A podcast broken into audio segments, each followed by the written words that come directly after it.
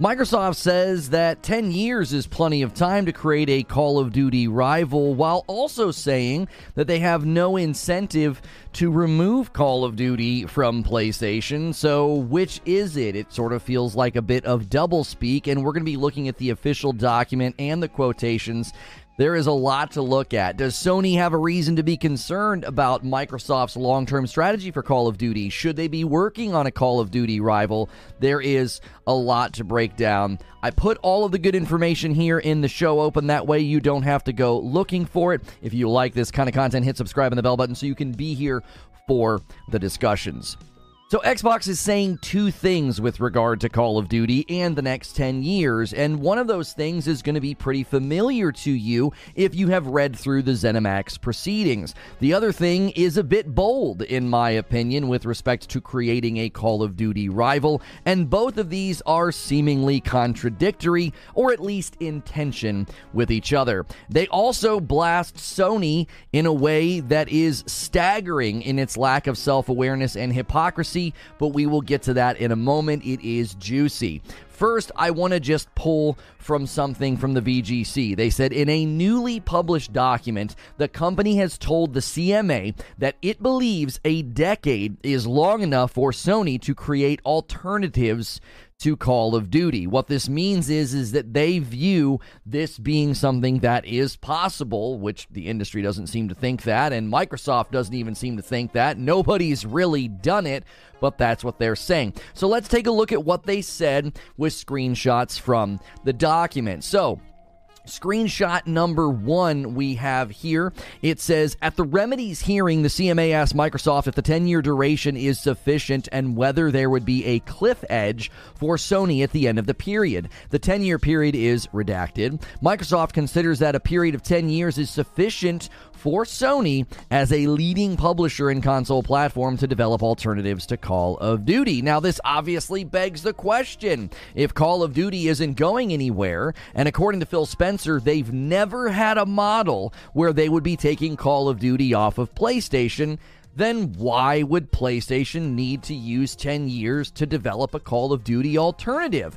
Who in their right mind would try to develop a Call of Duty alternative? It would be counterproductive for Sony since 48% of the people who buy Call of Duty buy it on the Sony platform, so they would be investing money to compete with something that is incredibly lucrative for them. You have to consider the loyalty, the brand loyalty to Call of Duty. Many people have argued that Sony leans heavily and they live off of third party and most of their sales come from Call of Duty. Well, let's just grant that premise even though it's not true. Let's pretend that it is. Let's imagine that that's true. Why would they try to convince all those people to buy a different game? You're just making money off of them. That stands to reason that if you have a good relationship with a third party platform, third party game, and the funnel of players is really enjoying playing that game on your platform, it doesn't make any sense why you would create a rival to that. That's counter productive. It would actually make more sense for Xbox to create a rival and a competitor. They seemingly have had no interest in doing that or have failed to do so if Halo was intended to be just that. Now, they go on to use some logic that I think should be worrying for Sony about what happens beyond the 10 year contract. So let's pull this up here. It's the second part of the paragraph. The 10 year term will extend into the next console generation, redacted. Moreover, the practical effect of the remedy will go beyond the 10 year period since games downloaded in the final year of the remedy can continue to be played for the lifetime of the console and beyond with backwards compatibility. So, there's two takeaways here, okay? Obviously, Microsoft is looking beyond this generation of console. That's not that big of a deal. But they also view Call of Duty extending beyond the 10 year period when they refer to previous downloads. This feels like a soft admittance that the final year of the remedy is, in fact, a potential final year for Call of Duty on PlayStation. You wouldn't say, hey, listen, these remedies are going to extend beyond those 10 years because people can still play play the games. They can still, you know, have them installed and backwards compatibility. Well, what does that mean? Does that mean after 10 years there won't be any new Call of Duties on PlayStation? Does that then therefore mean PlayStation's justified in blocking the merger because an endemic revenue stream to their ecosystem is under threat? Did they just justify all of Sony's concerns after weeks of people saying Sony has no reason to be concerned, Microsoft's going to let Call of Duty stay on PlayStation? They basically just said, yeah, for 10 years, and after that, I mean, you can download the old versions and use backwards compatibility. And this is where things, I think, start to sound familiar.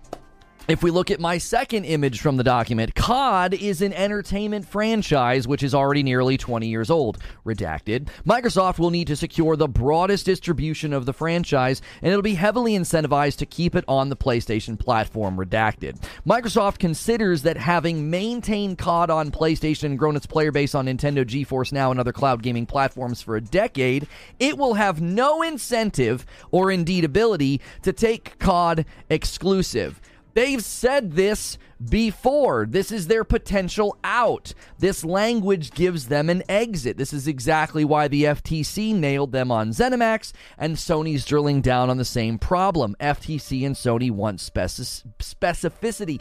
It would not be reasonable, I don't think, to ask for a lifetime commitment. I don't think anybody's saying that. I'm not saying that Microsoft should assure Sony that Call of Duty will be on there for forever. You can't really do business deals for uh, an infinitude or for perpetuity perpetuity or for forever. These are not terms you would find in a contract like this because that would be extremely counterproductive for Microsoft. So I'm not insinuating that like they should be offering more than the 10 years. This has the same air to it, though. When you use identical language and argumentation that you used for ZeniMax, expect skepticism, expect inquiry. Well, we won't have any incentive to do this after you just said that Sony can make a rival in 10 years, after you just said that when the remedy period ends after 10 years, people can still play Call of Duty with the old downloads and with backwards compatibility. You're talking out of both sides of your mouth. This is not logically coherent. You're saying things that are mutually exclusive and contradictory. Then they get into parody, and this is where I had someone passing in the night with me on Twitter thinking I didn't understand Sony's problem with parity. Microsoft's proposal is that the remedy will provide Sony with parity on release date, content features, upgrades, quality, and playability with the Xbox platform. The Sony proposal refers to redacted. Now, they say this but Sony's response has been no, this is not legally hard edged. This is not legally enforceable. This is this is too vague and the CMA seems to agree. At the at the remedies hearing, the CMA has asked Microsoft to clarify how parity is defined. So you can list all those things, right? You can list all these things, features, upgrades, quality, playability, but they want parity to be rigidly defined because that's the vagueness. It's like, well, parity could be referring to anything. Yeah, you're going to get the same features. Yeah, yeah, you're going to get the same quality and playability. Mm-hmm, yep, content. Yep, yep. But not at the same time.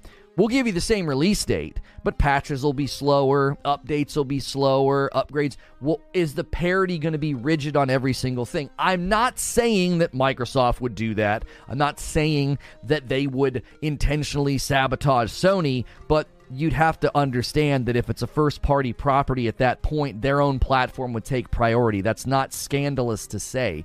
That's logical to say. If you own Call of Duty, you're going to prioritize your platform first. And I think that's what Sony has been getting at. Listen, we have 48% of the buying audience here, and you're going to sully our relationship with our consumer and hurt our revenue streams if suddenly we're deprioritized, you know? And you can't be like, we'll deal with it, Sony. Every company has a duty to protect their revenue streams, and that's exactly what this is about. Microsoft did indicate further down in the document that the incentive language is worth using again. So they use it again here. As Microsoft will be shipping Call of Duty on PlayStation in compliance with its remedy commitments, redacted, Microsoft will have every incentive to develop games with optimized support for PS5 features such as haptics and future console uh, consoles in order to maximize sales on the platform. This just again feels loose and vague. It doesn't establish a hard edge commitment to future consoles or parity. It's just merely again citing incentives to do this this. It's incentive language. They did this with ZeniMax. It's going to be a case by case basis, and then as soon as the ink is dry, they're like, "Yeah, these are all these are all Xbox titles. These are all exclusive titles out." That's not a case by case basis. And oh no, it's Alex. He reacted to one of my videos recently, and he kept saying that, "Well, they left all those games on PlayStation. That's case by case." And people in the chat were saying the same thing. Go read the document and watch the Phil Spencer interview on Xbox On. When they talk about case by case basis, they're talking about moving forward, future titles, new titles. The case by case language does not apply to the old titles, and saying that they're being nice by leaving those titles there and honoring those contracts, you're legally obligated to honor those contracts per any merger or any acquisition. You buy the company as is and must honor those contracts. If not, that'd be such an easy loophole to get out of bad contracts. You just go through a real simple acquisition and then void all the contracts. It's a legal obligation. You're not doing anything nice, you're doing something that you're required to do. Now, this again, I think, is exactly why Sony is concerned. I'm not saying Microsoft is going to intentionally do this. I'm saying the language gives them an out, and that is the issue that Sony will likely take with it. They'll say, this again is vague, this again is not something that is hard edge. Given that they used that out with ZeniMax as soon as the ink was dry in the contract. Now, before we move on to the blatant hypocrisy from Microsoft, I want to point out that the CMA agrees on making a rival to Call of Duty. Okay, we're gonna have to wait and see what the other regulators say about this, but this is a screenshot from one of the CMA's findings. And this just opening part, I think, sets the stage. The blue highlighted part, I'll talk about in a minute. Somebody sent me this on Twitter. It's from an official document that I now have. I didn't have time to get a new screenshot, so I just used his. I'm going to read the first part. Second, we note that in our assessment of entry and expansion, the relevant question is not what rivals could do. In some cases, a response to foreclosure may be theoretically possible, but would result in losses that may make that competitive response prohibitive. Basically, they're saying you're going to lose money and your your competitive response isn't going to be very effective. It's going to be prohibitive. So that's the issue here is that if you try to make a rival, this sets the stage. Look, this is exactly why Microsoft's response seems so thin. Yeah, just make a rival to Call of Duty. Why has nobody done that, okay? Let's look at the highlighted part though. For example, if developing a rival game is sufficiently costly, it may be that it would be more profitable or less loss making for a platform to accept that its competitive offering has been weakened than to attempt to develop a new franchise. This is particularly likely to be the case where the success of a new franchise would be highly uncertain. This leads the expected or probability weighted returns to be lower. They're basically saying you'd be better off not even trying to make a rival. You you would you would stand to lose more money. Just take it on the chin and be weakened and not develop a rival. CMA is like, yeah, we don't think this is possible. I mean, Microsoft is about is trying to buy a game that has 11 studios supporting this. Anybody saying you have plenty of time to make a Call of Duty rival isn't hearing themselves in light of the facts. And let's use that logic on Xbox. You had 22 years to compete. Your failure to do that doesn't give you the right to buy products that give you the ability to hurt the revenue streams of your competitor. You've had 22 years. Where's all your stuff? Where's all your rivals? Where's all your first party games? Where's your standing in the market? Just because you failed for 22 years doesn't mean you can write a fat check to bail yourself out and then have the ability to disrupt the revenue streams of a more successful company. Now, the document opens with a sharp swing at Sony, and I feel this lacks in self awareness. This is just unbelievably hypocritical given the company that it's coming from. So many people have accused Sony of hypocrisy because of exclusives. You ain't seen nothing yet. Right here, the quote Microsoft stands ready to enter an agreement with Sony to ensure that COD remains on PlayStation. Microsoft has repeatedly committed to do so both publicly and privately. Sony has steadfastly refused to reach an agreement with Microsoft, calling instead for the merger to be prohibited. Sony's position must be seen for what it is a self serving attempt to protect its dominant market position, rather than one founded on genuine concerns regarding its continued access to Call of Duty which it could have secured an attractive on on attractive terms months ago. Do you hear the entitlement? Do you hear the hypocrisy. Why would any business not be self serving? Isn't Microsoft being self serving by seeking the deal and even arguing from a place of self serving by claiming they need this deal to compete? And posturing as if protecting a dominant market position isn't what Microsoft has done for years with all of its software. Look at Windows. Look at Microsoft Office. Many have accused Sony of hypocrisy because they frame everything dishonestly and they claim that, like, well, Sony's against exclusives and they have exclusives. Sony has never made this about exclusives. They have pointed to the ZeniMax treatment to say you can't trust their argumentation. They'll tell you that they're not going to make things exclusive and then they will. They're not crying or complaining about Starfield being exclusive, they're using it as an example that behavioral remedies are not strong enough. You won't get that framing from someone who just puts up a thumbnail and makes Jim Ryan have tears and says, oh, this is just hypocrisy. This is hypocrisy. If you look at Microsoft's history as a company, there is absolutely nothing wrong with seeking to have and protecting a dominant foothold in a market. That's what you should do as a company. Okay? This is what you're supposed to do. This is what companies do. They're self serving, they fight for, and they protect their market dominance where they find it. Calling out Sony for it just smacks of entitled, whining hypocrisy. Oh, how dare you protect your dominant place in the industry? Yeah, like Microsoft's done for decades with Windows and Microsoft Office. Posturing like they're not doing the same thing, it just makes the whole thing feel like they are preaching to the choir. They want all the people out there that support this deal to use these words. You're going to see these words used now you're going to see these talking points parroted by people who support the deal. They're going to say, oh, yeah, they're just trying to protect their dominant position. That is quite literally what every company does. That is not unique to Sony. You don't understand basic business if you think that line from Microsoft is some kind of a dunk.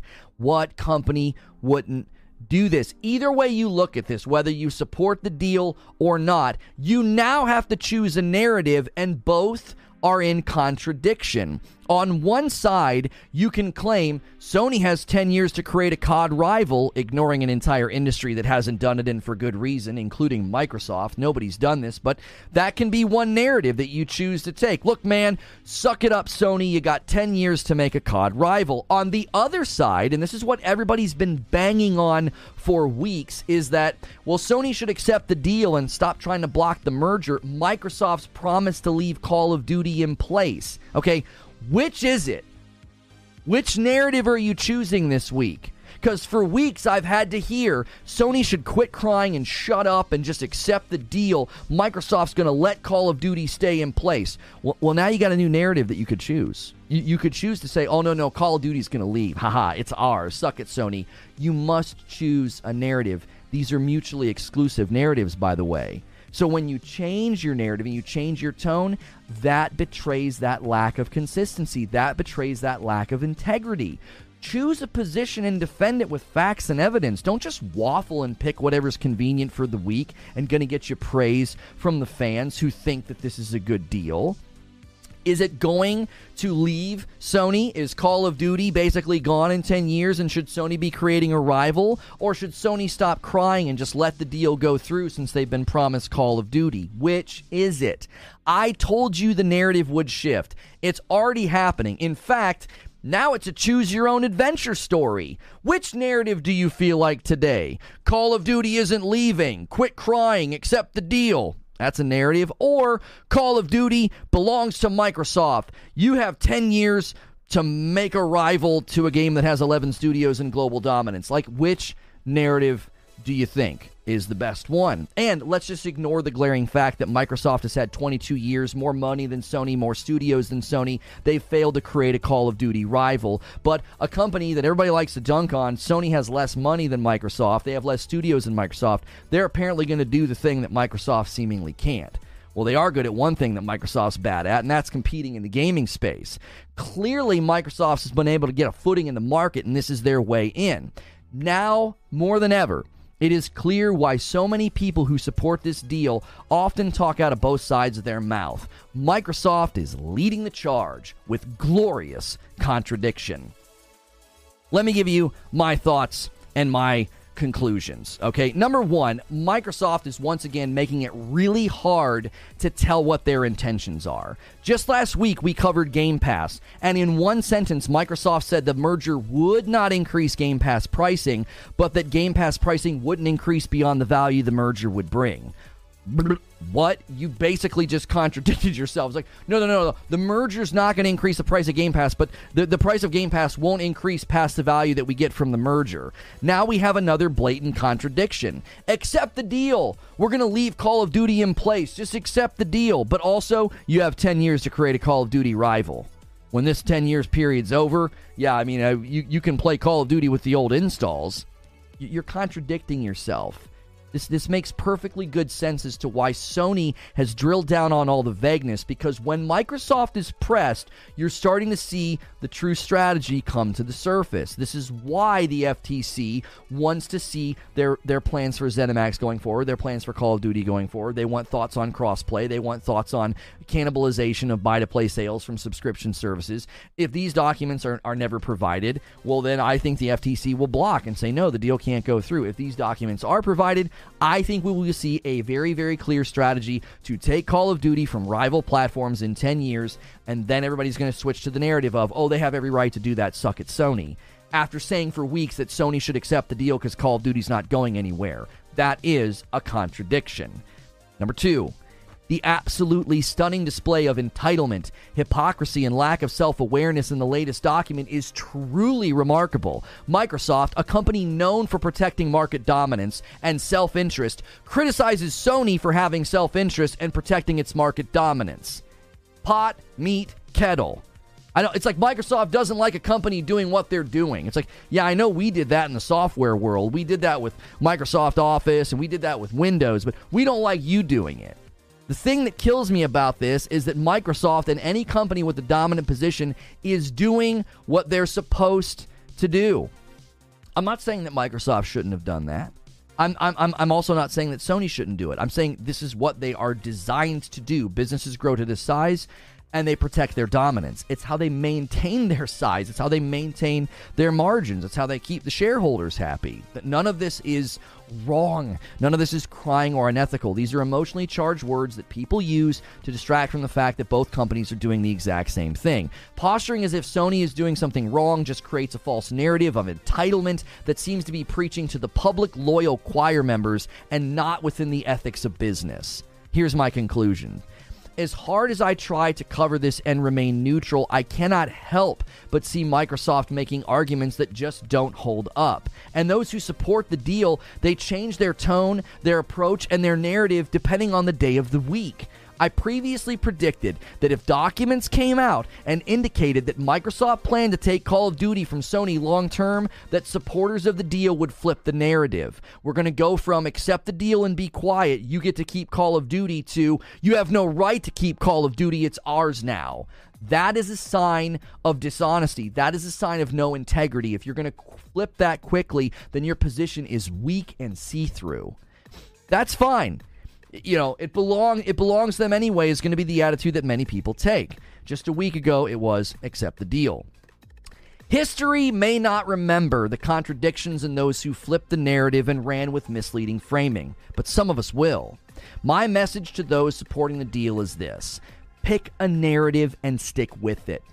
The shifting sands of talking points is more dizzying than the logical backflips that you use to justify consolidation that is only supported by fandom and not by facts. I got to give a final caveat. I, I, I'm, I'm not done yet. My monologue's not done yet. I will say this. I will say this. This could lead to an amazing shooter. This could lead to an amazing game. I think this could lead to a Call of Duty rival. Why am I saying that? Sony is clearly better at investing in games and bringing them to market compared to Xbox. With their back against the wall, I trust Sony to bring their A game. And based on their history, I trust Xbox to mismanage their studios, kill more franchises, and Sony will probably be just fine. This is not the end of an era of a, of a company and a, and a dominant hold in the market for Sony. Based on history, I'm more worried about the franchises that are going to get killed by Xbox and the studios that are going to get mismanaged by Xbox. If you look at the history of the companies they've bought and the property they spit out, we're probably going to stand to get a better game from Sony. Even though I'm against this. So, let's get into this. let's get into this. A 50 something from $5 I think from Jacob. Here's how it is. Jim lies. The EU are going to prove it. The CMA defends Sony over customers. The FTC's Lina Khan have never won any cases because Lina lies. So Jim lies. EU's going to prove it. Can you? Can you? Oh, oh, oh, I'm sorry. EU are going to approve it. Yeah, Jim lies. Uh huh. Substantiate that with facts, truth, and direct quotations. I bet you can't. I bet you can't. Only mismanaged studio is 343. No, they have a history of mismanaging studios, and we're not going to focus on that. That was just my final caveat. That's just my final thought. We could end up with an amazing shooter if this goes through, and Sony's basically like, well, our back is against the wall. We got to spend 10 years. Let's work with Bungie. Let's get SOCOM back, or something back, or some big new title back. I think we could end up with an amazing title out of this. That doesn't mean that this is right. It doesn't mean that Microsoft's making any sense, right? Sony stand much, make an argument. I have no respect for people like you. Listen to listen to what they're saying though. They are saying you you get to keep Call of Duty. You have nothing to worry about except the deal. But they're also saying in 10 years you better have a rival. In in in in 10 years you better have a rival. Like don't you see? It's like which is it? Which which which pick a narrative.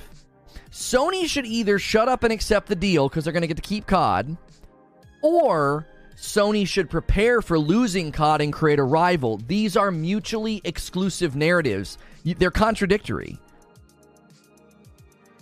They're contradictory. By the way, let's get some coffee sales going. We already had a coffee order this morning. Thank you so much for buying three bags of Frickmas Leal Duck. I appreciate that so, so much. And then let's get the member count going. We had a huge day yesterday. I had to gift so many members. We fell just short of 100. Every 25 members, I have to give five members. Why would you hope for that? As if uh, someone having a bad, uh, uh, having first party titles is bad. That's the type of thinking that Microsoft and Xbox have put them in the gutter. Why not at Xbox, Xbox for actual good games? Like, I love the line of reasoning that people are just like, we accept the fact that Xbox has sucked it up for 22 years. Our confidence in them is never been higher. Why? They have failed for 22 years and they're using Microsoft software revenue to basically buy their way into the market. Like, do you think that, that, that that's a good plan? Would you do that? Would you let imagine you're looking at it at the owner of a sports franchise and the owner has failed to get a championship for 22 years failed to be competitive, would you be like, hey, man, we, are going to give you tons of money to buy up a bunch of talents, to buy up a bunch of players? You'd be like, no, you, you've not done a good job. Why would you why would you give them more property? Why would you give them more things to screw up? I don't understand the I don't understand the logic. I don't understand where the confidence comes from. What what is what has Xbox done for you this generation or the previous generation that gives you some strange loyalty and confidence? Where where where is the confidence coming from? I don't get it. I truly don't get it. They've been in third place for 22 years. Why are you cheering so hard from them for them? Sounds like my sports team it kind of feels like a sports team. That's what people do, right? They cheer so hard for their sports team because that's their sports team. That they're brand loyal to the death. They're ride or die. Not only is it printed on the 26 page report, he hasn't read the entire uh, questioning with the answer, not just focus on spinning something to make a fake narrative. I'm not sure what you're talking about. Everything I showed today came right from the document. There were entire sections that you couldn't even quote. It's just nothing but redactions.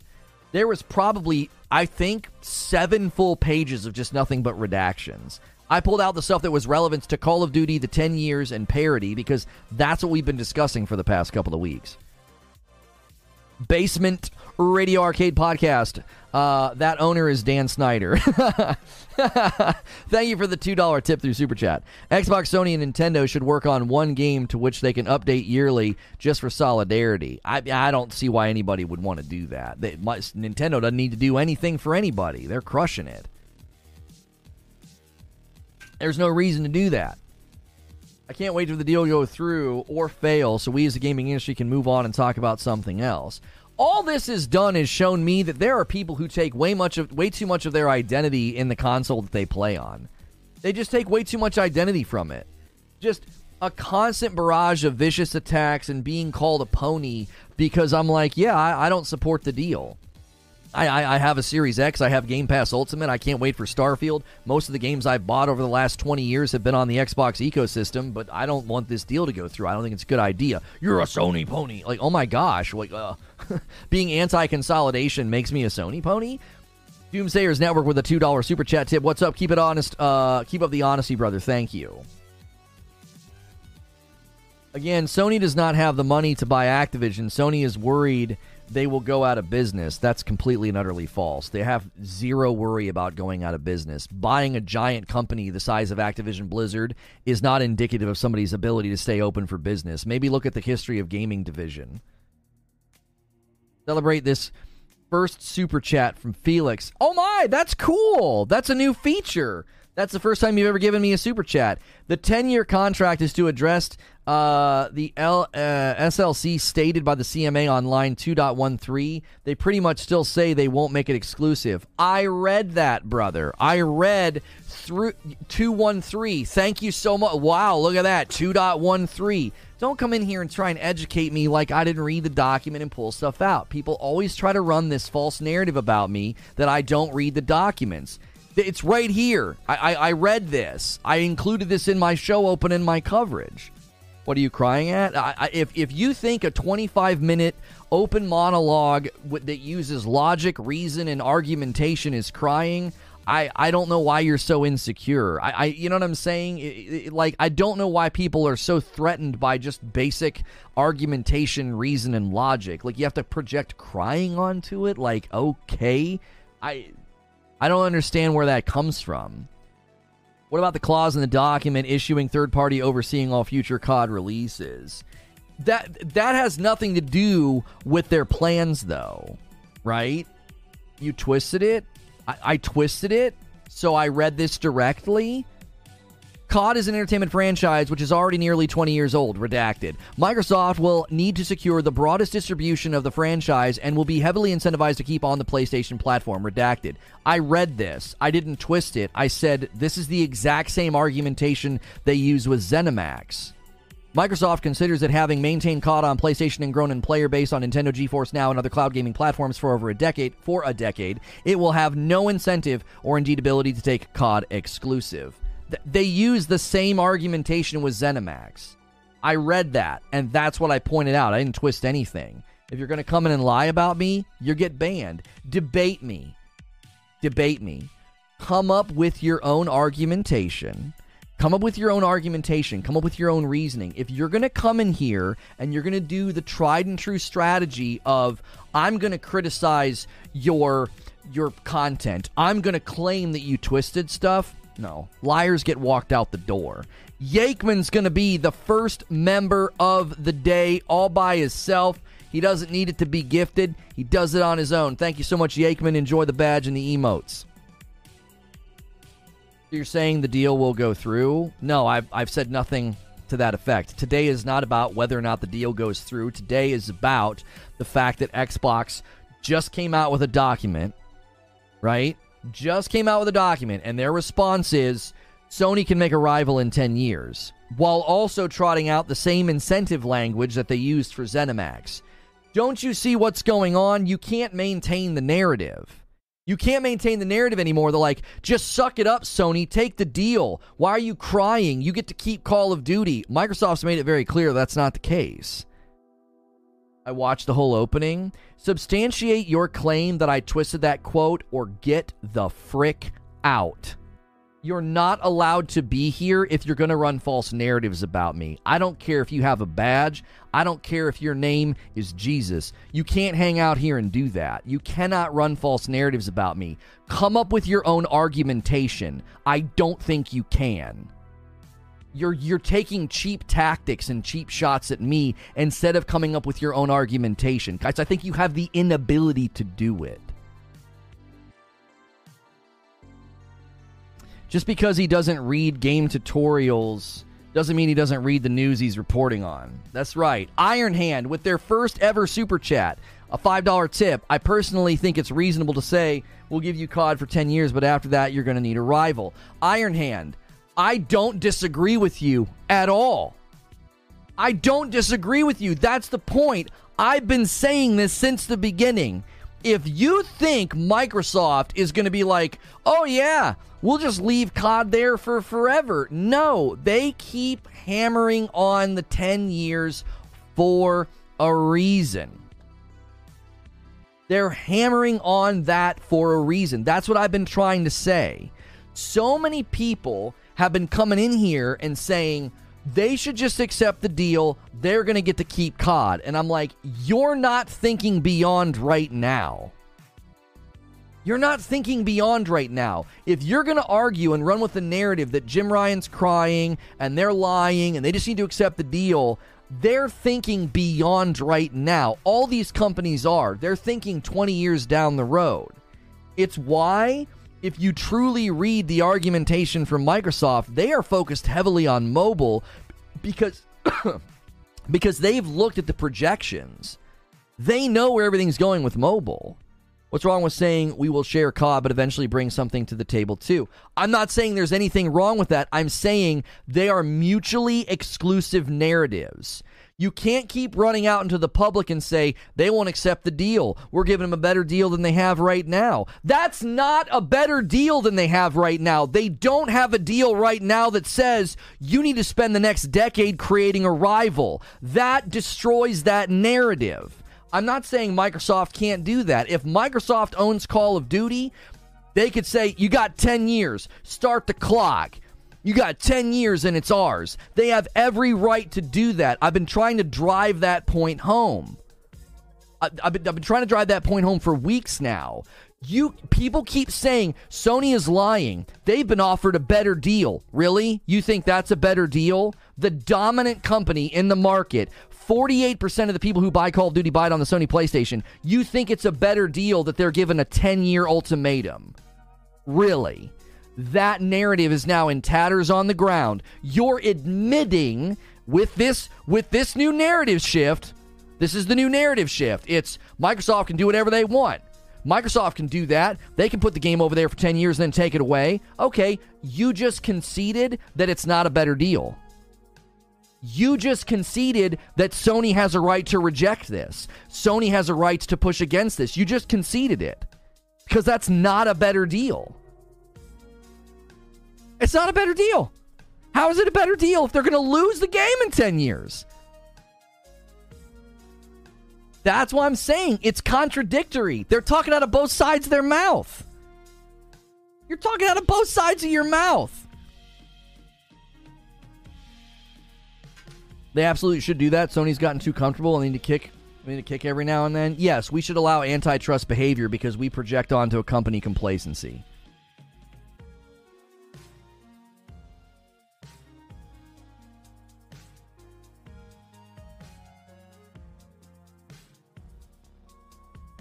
Oh yeah, thank you. Hmm. I didn't respond, but you did for me. Thank you, creature. Misery with the five dollar super chat tip. Microsoft will keep games on Sony stunts. Playing Minecraft for years on PlayStation, we have months of delayed patches, content, and exclusive Microsoft content. Well, no, let's give credit where credit is due. Xbox 360, 360 did dominate the PS3, and the first Halo were pretty popular, and the first Gears of War. So at one point, Microsoft was on top. We went back and watched a video on that. That, that dominance was such a blip on the radar. They didn't. That was such a blip on the radar. And? And who cares about that? That means nothing now. That's two generations ago. That's a lifetime ago. That holds no bearing. That holds no bearing in the discussion. Giving them that that that that merit badge of honor doesn't mean anything anymore.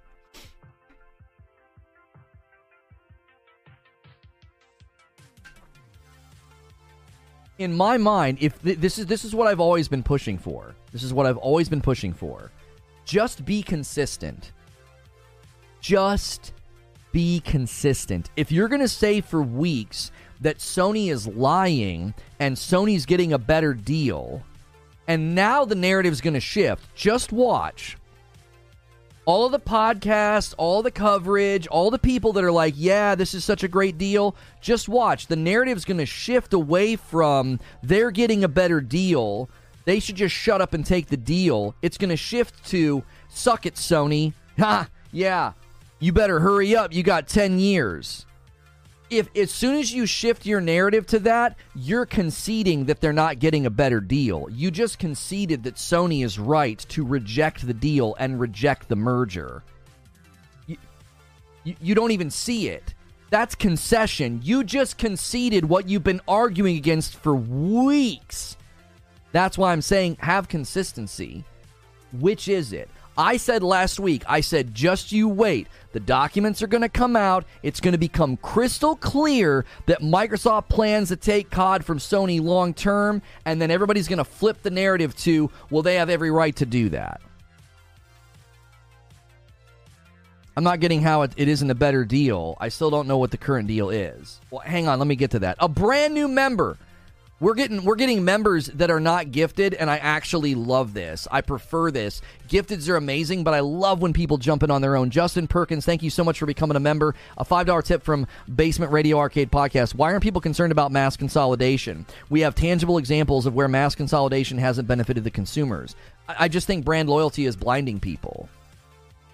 Basement Radio, I can literally just speak in facts and just read documents, and people will immediately run to insults and call me a Sony pony.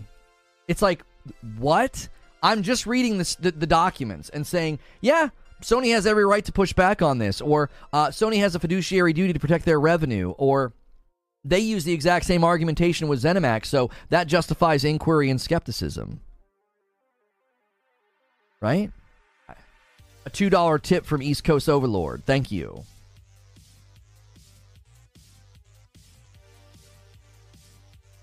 If they currently have a four year agreement with Activision, isn't a 10 year agreement better? I, well, no, no, Zubair, because the current agreement is with a company that has a vested interest to continue working with the market leader. The current contract is with a company who made 13% of their annual revenue from Sony. Activision made 13% of their annual revenue from Sony. But the minute your direct competitor is the one giving you the contract, that's immediately not a better deal, especially when your competitor is saying, You got 10 years, buddy. Because think about it. Think about this, Zubair. The current contract they have with Activision doesn't have an end date with respect to, oh, all of a sudden we won't have the game if they have a contract right now with Blizzard Activision, it's a marketing contract and and they get all the they get all the good stuff, right? They get to do all the they got the beta early access for Modern Warfare 2 and they got some of that stuff, right? They got a lot of the marketing contracts for Modern Warfare 2. That's really good for Sony, right? That contract right now doesn't have an end date with a threat of like we're to you're not to get any more Call of Duties. No, no, no, no, no. It would be okay, we're to renegotiate a new contract for the next batch, for the next game, for the next whatever. Microsoft is all but saying you've got 10 years to create a rival. Once this remedy period's over, yeah, if people want to play COD on your platform, they can play the old installs.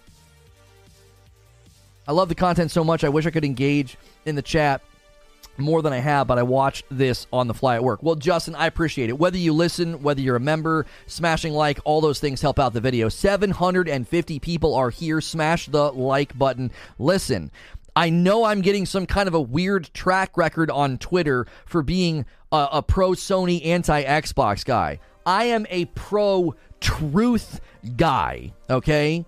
I'm pro truth.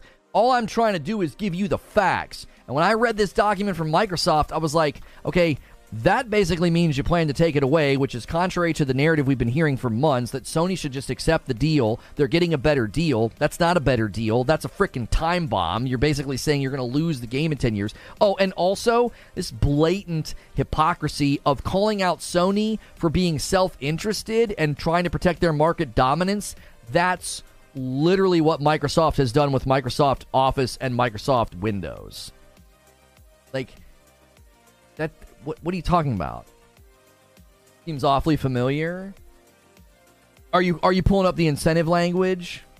Is that all the ZeniMax? Yeah, yeah. It, it, it's the exact same language they use with ZeniMax. None of what you say is wrong, but that's about the situation, not the contract. Activision independently could decide against their own interest to never renew COD deal with Sony. Okay, but that's argument from silence, and that's whataboutism. That has no bearing on the discussion. They're looking at a contract being offered to them from their direct competitor, and they know the language being used in the contract, Sony's like, we know what you're going to do. You think we're stupid? You think this is our first rodeo? You think this is our first contract offer? Come on. They're, of course they're saying, oh, this isn't a better deal. It's a guillotine with a time limit on it. That's not a better deal.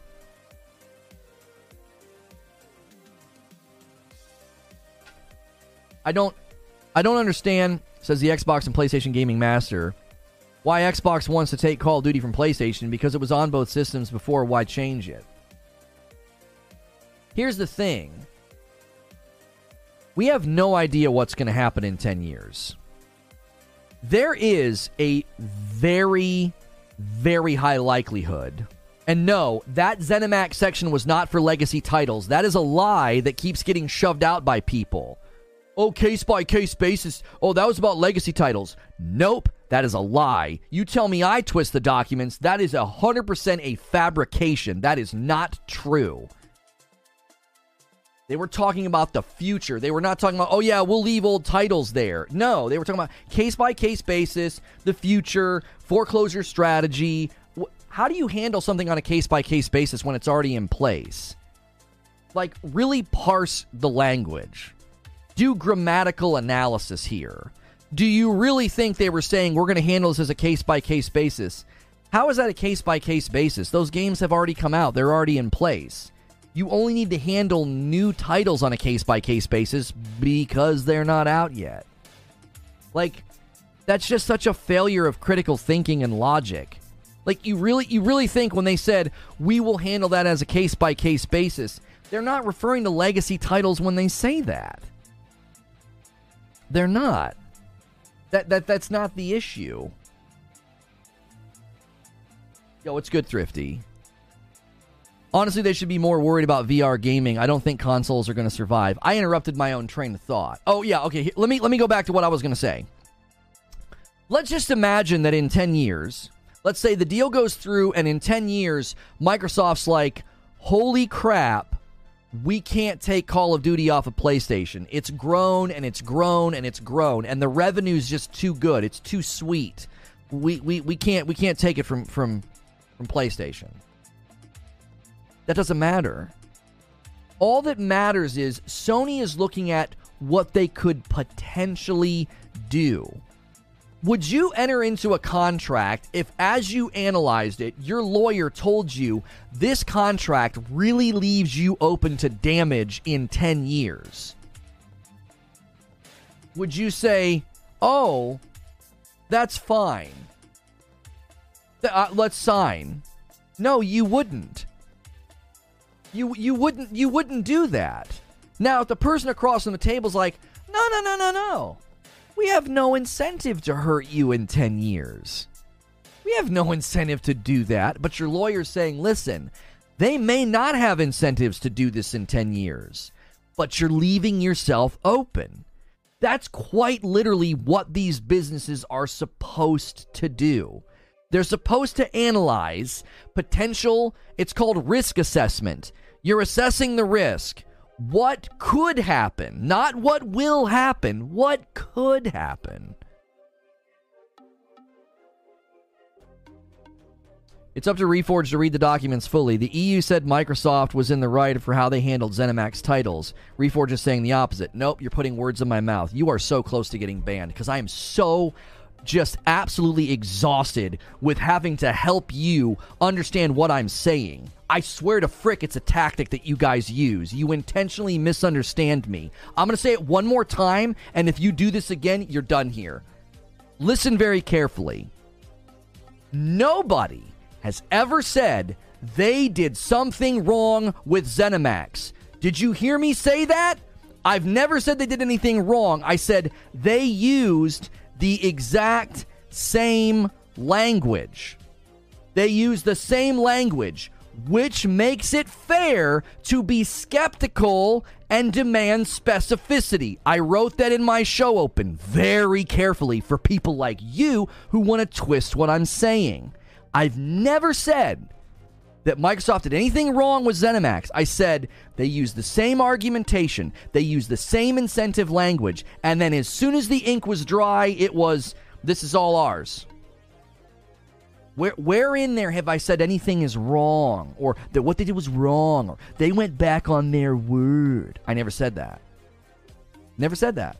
I said they used the same language. In my show open, I said this language gives them an out this language gives them an out. Like they can basically say, you know, I mean, we, we said we had incentives. I mean, incentives change, baby. We said we were going to do case by case. I mean, case by case, baby. I mean, these are all ours. Like it gives them an out. That's all I'm saying. And if you admit, listen, listen to what you're admitting. You don't even see the admittance. As you defend what they did with ZeniMax, you justify Sony's concerns you don't even see it. You fight tooth and nail. There were that they they had every right to do that. They had every right. Oh, well, you just justified Sony's concerns because Microsoft is using the exact same argumentation with Activision Blizzard, which means they could do the same thing, and according to you, they'd have every right to do it. You just justified all of Sony's concerns, and you don't even see it. The stronger and the harder these people defend Microsoft and Xbox and what they did with ZeniMax, the stronger you're actually inadvertently arguing in support of Sony's concerns. You just don't see it. You just don't see it. It's like, oh, yeah. Yeah, they were allowed to do that they're using the same language now, which means they could do the exact same thing. As soon as the ink is dry on the ABK deal, Microsoft could turn around and be like, this is all our property now. Yeah, you know, we said we had no incentives to do it, but we've recrunched some numbers and some stuff with cloud and with mobile, and yeah, yeah. We we're not gonna we're not gonna put any of that stuff over there. I mean, we'll let you keep COD for ten years because we signed a contract, but after that, you better have a rival ready.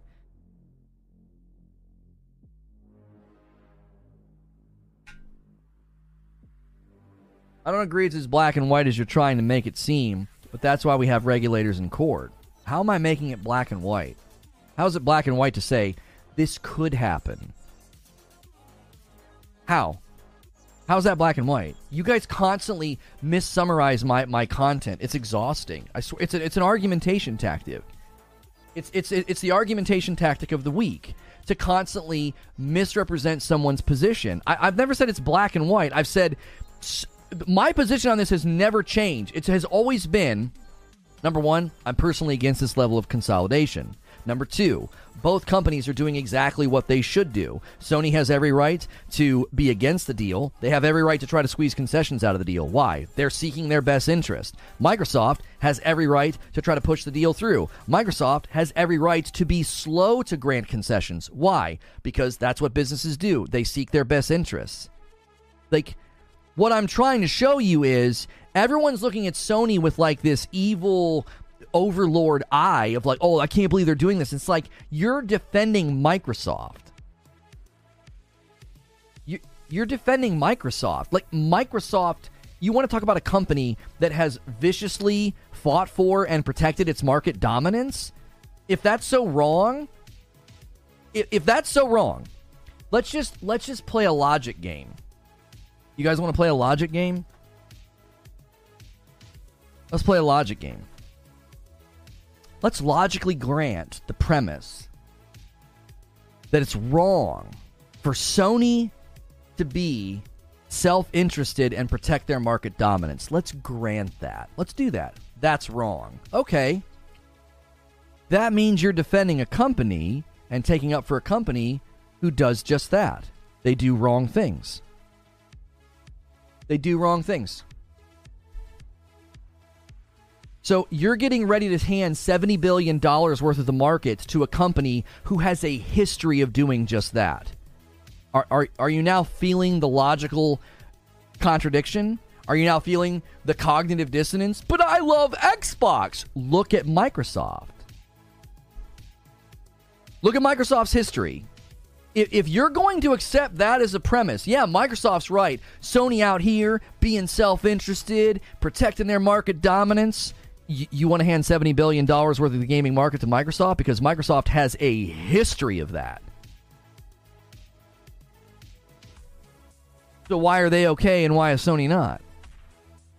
Every company does that to the maximum of their ability. That's why we got the Sherman Act.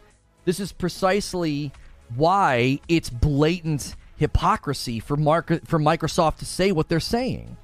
Cool story, that's all companies. That's precisely the point, Jason. You have to ask yourself, why is Microsoft saying this about Sony?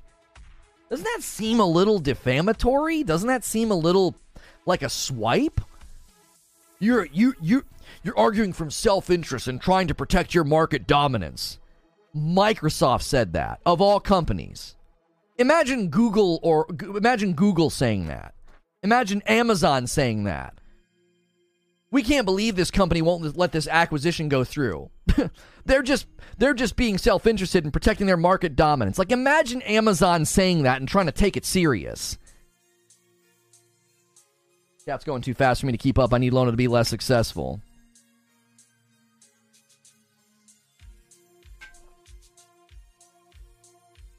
The 10 year deal is the difference. Not saying it's a better deal, it's not, but Microsoft will get Activision, so it's better than nothing.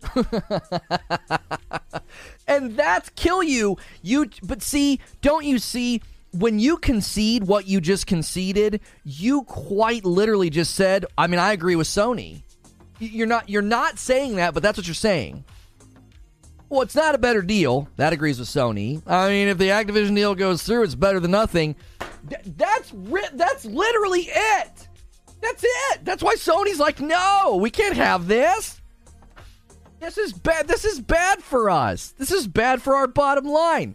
You're defending the status quo. You're quoting somebody else's blog.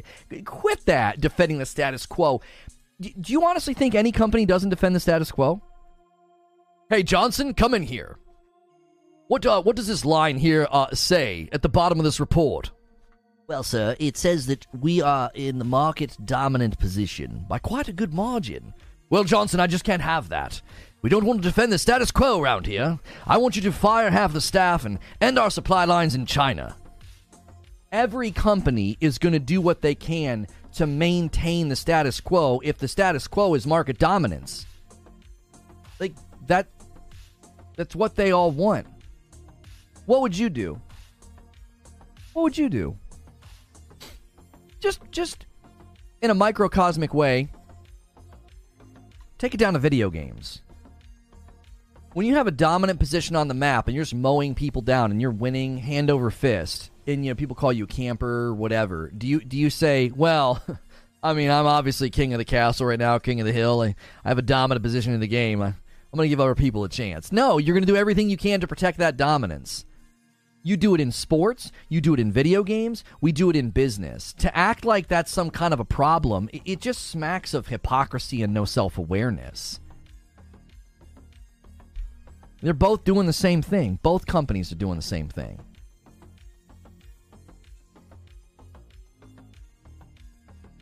The 10 year deal isn't even necessary to exist for this acquisition to go through. So whether Sony is willing to accept it or not, which they aren't, I couldn't care less about that part of this. You push the legal limit as any reasonable actor would. That's exactly right.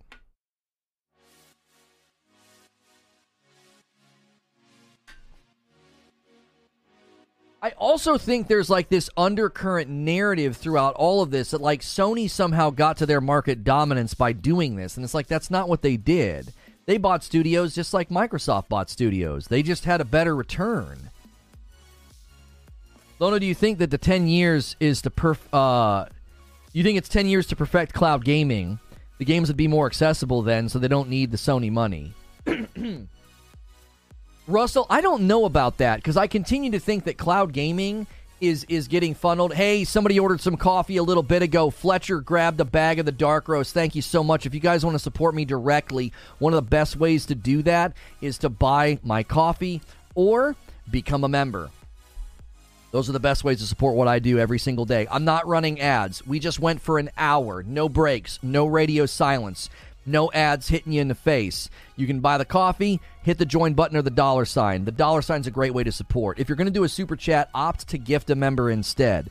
We're trying to we're trying to hit big member numbers here. Buying a dev is not the same as buying a publisher. It's disingenuous to keep saying that.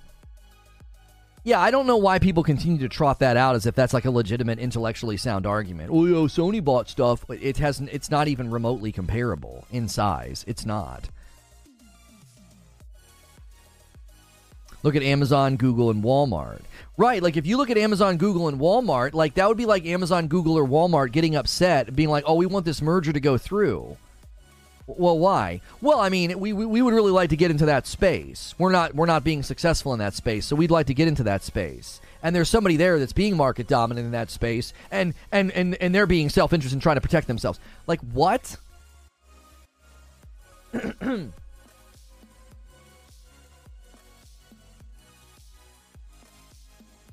Eugene says, I'd like to think that some of you are smarter than that, but you're making it really hard. Yeah, come on, guys. You know that it's not equal. That's not, it's a false equivalency to keep pointing to Sony buying studios. Did I miss the recent too long didn't read? Okay, we're an hour in. Let me give you a summary. A great way to thank me for doing a recap is to smash like and consider becoming a member. Okay, because this is this is this is this is work for me to kind of go back and recap, but I do it as kind of a service to the people uh, to, to the people watching. Okay, so Microsoft publishes a response to the situation going on, you know, with the with the acquisition, and they send it, and the document basically states that Sony is trying to block the deal because of their self-interest and trying to protect their market dominance. They also say in the document what I feel are mutually exclusive things. On one hand, they say that 10 years is plenty of time for Sony to create a Call of Duty rival. I'm going to come back to that in just a minute because I think that's just glaringly hilarious coming from Microsoft, of all companies. Anyway, so that's the first thing they say. Oh, yeah, you can make a rival in 10 years. And they also talk about how the remedy period of 10 years after it ends you will still be able to play Call of Duty with the old installs and backwards compatibility, lightly hinting at the fact that there's a very strong possibility Call of Duty leaves PlayStation in 10 years. Now, they go on in the document to say they have no incentive to take Call of Duty from PlayStation, they have no incentive or ability to make Call of Duty exclusive, which is very, very similar to the language they use with ZeniMax. They didn't do anything wrong with ZeniMax, but they did tell everybody we're not going to have any incentive to do that. We're going to take it on a case by case basis. And then as soon as the ink is dry, they're like, that's all. That those are all Xbox exclusives now. It wasn't case by case basis. They didn't like analyze each game and come to a, a, a, different conclusion. It was a sweeping conclusion. No, no, those, those are all exclusive now. All all the future titles from Bethesda, those are all exclusive. So it stands to reason for somebody to say, hey, you use the exact same language about incentive with ZeniMax, and then you turned around and made everything exclusive. That's not me saying it's wrong. It's saying that argumentation, that behavioral remedy, ZeniMax is Bethesda, sorry. That behavioral remedy didn't last very long. That, that, that argumentation, it, it, it didn't last very long, okay? Now, the reason that I'm drawing attention to this, CMO, Reason I'm drawing attention to this is for weeks we have been told that Sony should shut up and take the deal. They're getting a better deal on Call of Duty than they have right now. And now the narrative's going to shift. Just pay very close attention. The narrative's going to shift and it's going to turn into yep, you got 10 years. You got 10 years to build a rival to Call of Duty. It's going to be ours. Yeah, Microsoft can take Call of Duty from you. Now, I'm not saying that Microsoft's going to do that. The contract certainly leans to that being a possibility. They're leaving themselves open for the possibility, right? And so that argumentation is now at odds with just take the deal and be quiet. It's a better deal. Just take the deal and be quiet. It's a better deal. So you know have to you now have to choose which narrative that you want to go with because these are mutually exclusive. This is called a cognitive dissonance. You can't argue in one breath, shut up Sony, quit crying and take the deal. You're going to get a better deal on Call of Duty, but then in the next breath be like, "Well, yeah, you're going to lose Call of Duty in 10 years, better build a rival." I send 555 more likes. Thanks for the recap. No problem. Now, I want to circle back to the Call of Duty rival. Let's talk about that for just a second because that got that got glossed over in the in the in the hullabaloo this morning and the in the fight and the fire and I'm sure I'm getting clipped and people are going to call me names on Twitter. Let them. They have failed to silence me and failed to stop me from covering this in the way that I want to cover it. I don't get how those are mutually exclusive. I don't understand how this is so hard. Your competitor wants to buy a game that's endemic to your revenue stream, and they're offering you a 10 year deal. And the deal has vagueness with respect to parity and updates. The deal softly insinuates that in 10 years, you might not get it anymore. They don't currently have a deal like that with Activision Blizzard. There is no potential reality where, like, oh, yeah, once this contract comes to an end, you're not going to get Call of Duty anymore. Because the contracts aren't being drawn up by their direct competitor. The relationship is completely different. It's Sony to Activision Blizzard. The minute the relationship switches to Sony being to Microsoft, you can clearly see in Microsoft's argumentation that they're going to view this as theirs. Typically, when your competitor buys something, they don't give you any deal at all. And in this case, you think Microsoft's offering the deal because they're nice or because they need to or the deal wouldn't go through? Do you honestly think this, this deal had a snowball's chance in hell if Microsoft walked out and said, yeah, it's ours, can't have it? The regulators would say, well, then the deal can't go through. the deal can't go through then. What are you what are you talking about? You think they're being kind. That's right. Yeah, it's not business calculation. It's not it's not a uh, an incentive to get the deal to go through. They're being kind. Yeah, yeah. Phil Spencer and, and, and Microsoft. Microsoft! Yeah, they're being kind. They're known for their kindness and their charity. Mm-hmm. Yeah miscategorizing employees, getting sued, making a company wide policy that anybody on a contract can't exceed 18 months because they don't want to pay people benefits. They're known for their kindness. They're known for their charitable attitude towards others. No, they're known for their shrewd business practices. Thank you, Shiny Red Flag, for a brand new uh, membership. Such a pity that I don't see an option to gift membership on my iPhone. Yeah, it's because Apple wants to take a cut and Google doesn't want to give them a cut. So if you want to gift memberships, you have to do it on a browser.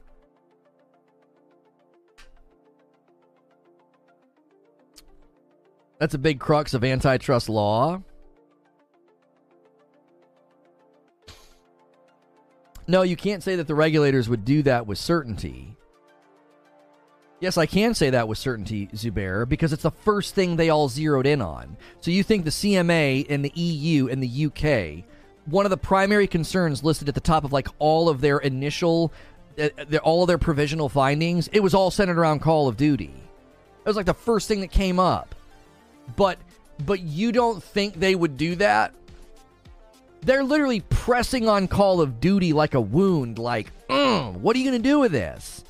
You think if Microsoft came to the table, balls on the table, and said, Call of Duty's ours, if this deal goes through, we will immediately cease supporting Call of Duty on the PlayStation platform. We will no longer put PlayStation Call of Duty on the PlayStation platform. the regulators would say, "We're we're not going to push this through." Then that's ridiculous. That's so anti-competitive. You can't do that. You can't just restrain the market like that. Yeah, we're going to buy up this property. It's endemic to our competitors' ecosystem, and we're going to take it from them. The regulators would immediately say, well, well, well, you can't do that. It would be completely illogical for Microsoft to do that. They're not doing anything that's kind. Like, quit with the doe eyed sentimentality of like Microsoft's being kind, Microsoft's being nice.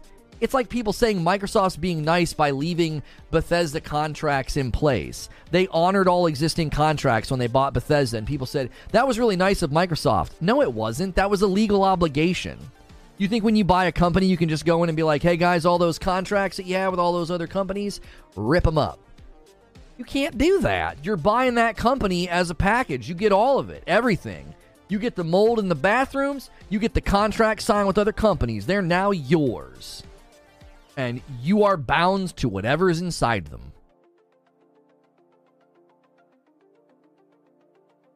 It's the primary concern of antitrust law. Yeah, it's it's it's literally why it's front and center. Why do people think that Microsoft is pro consumer? No company is. Okay, this is a this is actually a very good question. I think this is a mistake that lots of people make. They conflate a good deal with pro consumer. A good deal isn't pro consumer, a good deal is pro profit. So when the shoe store does a BOGO, or Kroger pushes all their overstocked chips to the front to give you a, a, a buy one get one half off because they're trying to get rid of them. That's them being pro profit. They're being pro margins. oh man, I love a pro consumer grocery store. Look at all these deals. They're pro money. The the, the, the, the BOGO of the shoes, the Game Pass isn't pro consumer. It's pro money you getting a good deal doesn't mean that the company likes you. You getting a good deal means they got you. They got your money. They got your loyalty. They got your loyalty to the point that you'll call strangers mean names on the internet because they, they don't want the merger to go through. That's how much they've got you. You're holding their pocket out on the yard. You're just walking around holding their pocket. You're their bee. You're literally going to war for them on Twitter and in YouTube chats, calling people like me nasty, awful, terrible names. You look like a chump. You look like an absolute bee. You've been bought. You don't even see it. Imagine going to war for multi trillion, like multi billion dollar, trillion level dollar companies. Imagine doing that. They're not pro consumer, they're pro money. All of these companies are. I'm not singling out Microsoft. What I hear is Microsoft saying, look, we'll make a concession to get this deal through. In fact, we'll give them 10 years, but they've got 10 years to figure something else out. Right. And Zubair, that's what I've been trying to say the entire time. Microsoft's banging on the 10 year drum for a reason. There's a reason every single contract is 10 years. Why? Because in 10 years, they're hoping to be able to shift and say, yeah, we don't need to abide by that anymore. And I have constantly had to hear from people that Sony should shut up and take the deal. Sony should shut up and take the deal. They're, they're going to get to keep Call of Duty and now and now the tide is turning. Now the narrative is going to shift to, oh well, suck it up, Sony. You got ten years to come up with a rival. Which okay, so which is it? Should Sony take the deal because they're going to get to keep Call of Duty? Oh, we're not talking about that now. We're going to puff out our chest and say, "Suck it, Sony. Yeah, that's ours now. Better come up with a rival." wait, just a week ago they should accept the deal because they're going to get to keep Call of Duty. Now, now, now you're admitting they don't get to keep Call of Duty, and they should get cracking, and they should build a rival. Man, that's amazing. So they should give some other company power over their revenue streams, and they should also then be be incentivized to create a rival, invest their own money, their own bandwidth, their own studios to create a rival. Man, it's almost like this isn't about the sensible nature of the deal or the economic soundness of the deal. This sounds like you're motivated by hate. You don't like Sony. You're fighting for them to be hurt. Oh, I want to see their revenue hurt and yeah, make a rival. Okay, that's not a logical argument that's not a business. That's not a business structured argument. That's a, that's a personal argument. Do you see this inevitably going through, regardless of the stuff happening at the moment? Do you see anything ultimately blocking this from happening? The current response from Microsoft could honestly stall the whole thing out again. Microsoft just came out and basically said, You got 10 years, Sony, which will make Sony push back even harder, which would could make the regulators say, We need more time to really analyze this we have to analyze the potential impact of a foreclosure strategy in 10 years on one of the largest games in the world. Microsoft just created new potential realities that need to be teased out and examined and speculated about. I, like, I don't think this is meaning, oh, it's going to get blocked. I just think, yep, the whole thing just got pushed back by another by another month or so. They ju- they just recently pushed everything back because of stuff coming out. Now this comes out, and, and the regulators are going to say, whoa, whoa, whoa, whoa, whoa, whoa, whoa, whoa. You use the same language with ZeniMax, and you're also saying that 10 years is plenty of time for Sony to build a rival? Why would they need to build a rival? Could we could we see your plans for Call of Duty? That's something that, that the motion to compel has requested. The FTC is doing a motion to compel. They want to see that. They want to see their long term plans for ZeniMax and their long term plans for Call of Duty. Microsoft has refused all those requests. Gee, I wonder why.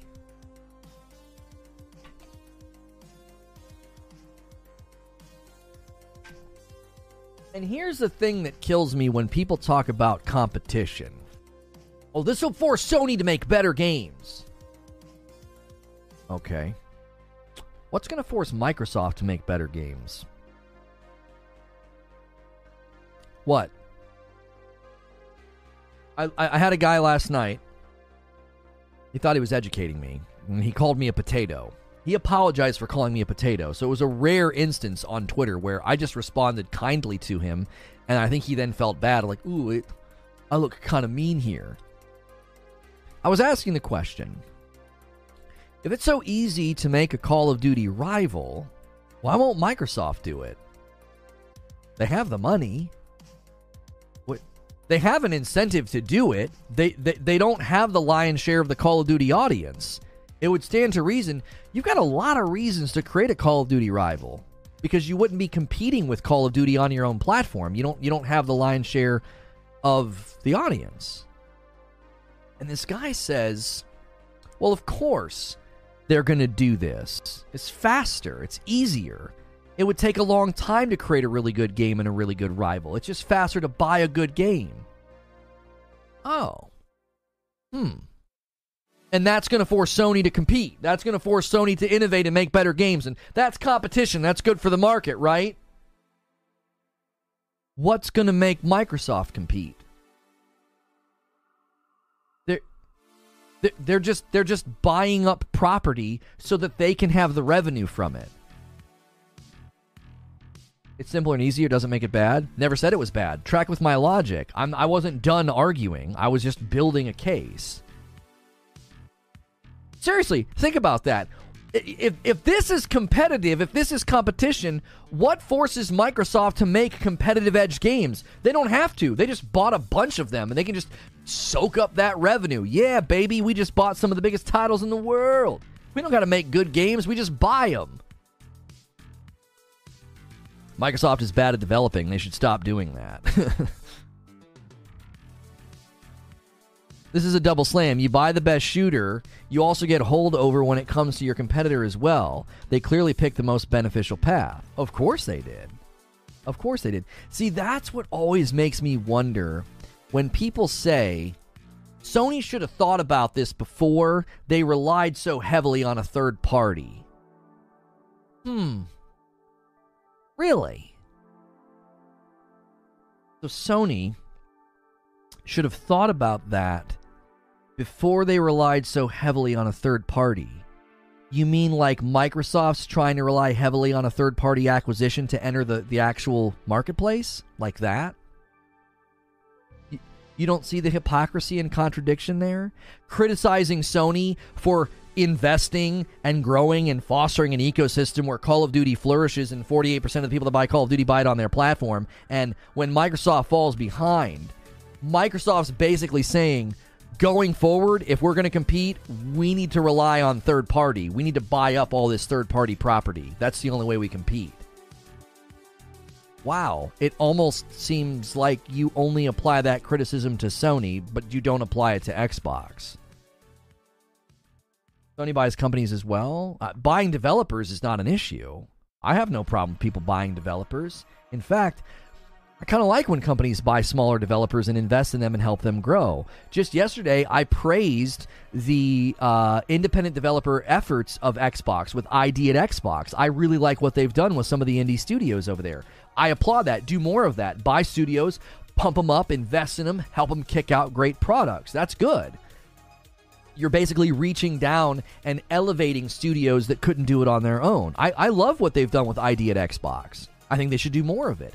I even argued yesterday that they should fold ID at Xbox over into Game Pass to get more eyes on the game demos of those indie games and those indie studios to drive more of an ecosystem of purchase and supporting those smaller studios and smaller games. Like, like but again, I'm a pony. I, I, do I do an entire stream on ID at Xbox and game demos and Game Pass and how they can move forward in a, in a very competitive way. And but I'm a Sony pony. You'll, you you won't go watch that content. I think some of you guys look for a fight. You look for a fight. You're like, yeah, I'm gonna go out here and fight for Xbox. So you actually don't click on positive Xbox content. You suspect. You suspect. I know what you're doing. You don't click on positive Xbox videos. It's why you've never seen my positive Xbox videos. You don't click on them you go looking for a fight. You go looking for someone to call a Sony pony. So you look for negative Xbox content. It's it's like that's the content you consume.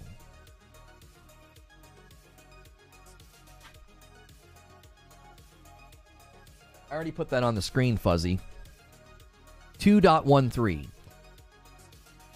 COD is an entertainment franchise which is already nearly 20 years old. Like, if people think I'm cherry picking and avoiding aspects of the document, they're going to go and tell you that. By the way, I guarantee you, there'll be people on Twitter that run with that false narrative. Oh yeah, he didn't he didn't show the parts of the document about parity. Yes, I did. He didn't show the parts of the document about incentives and how they have no incentive or ability to take make and make COD exclusive. No, I did. I looked at it. I read it loud and clear for everybody to hear, and then I said, "This sounds awfully familiar," which is cause for skepticism and inquiry.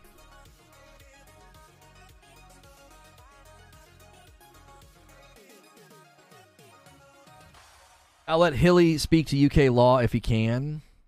The only standard in modern antitrust law is economic efficiency, usually measured by the allocation of resources that maximizes value. Competition is a nebulous goal. Innovation is not relevant. I wasn't speaking as if innovation was legally relevant, Zubair. I was speaking about innovation and competition because of the current narrative.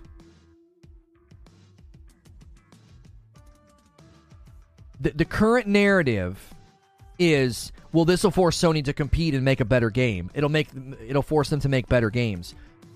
Microsoft has failed to compete and make re- and have a great first party offering for 22 years and they've been behind.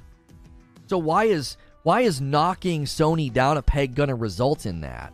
And again, my question to those people is who's going to make Microsoft compete? They're not attempting to compete, they're not attempting to innovate, they're just buying existing games. Why are you so worried about Sony coming up with better games? That's the other interesting question to ask these people. You're all rah rah Xbox, you're all rah rah Microsoft. What does it matter to you if Sony starts making better games? Don't you want Xbox to make better games if you're Team Xbox? I'm Team Xbox. I have a Series X. I want them to make better games. I don't see this putting any pressure on Microsoft to make me better games. I don't.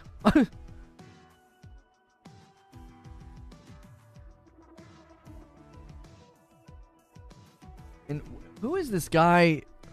What's this guy? What's this guy talking about, creature? Let me see. Let me see. Let me see. What's his name? Interacting with this guy. True King Gaming? What's he trying to draw attention to? I can't see what he's saying. I'm not seeing it. He's talking about is what is somebody I, I cannot see him in chat. I don't know what's going on. I don't know why I can't see him. I have like blindness here. If anybody wants to screenshot what he's there, no, no, there he is. All the super chats and channel members are going to your business. I didn't know watching other people was a business. You should patent it. I'm not sure what you're saying.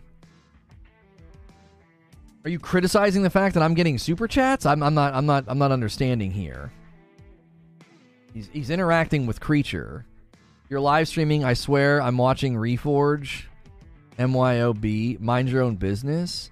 Creature is my producer and one of my moderators. He's not streaming. He's not a content creator. No problem clipping people and talking smack about people. I don't chill. You're the kind of person to see something bad happening and pulls out the phone to record instead of help. No, you don't know who you're talking to. Creature is is is my producer and my and my my business strategist. He we have literally we have literally reached out to people professionally about some of the slander. We already got tweets deleted. We already have handled some of that. We already have.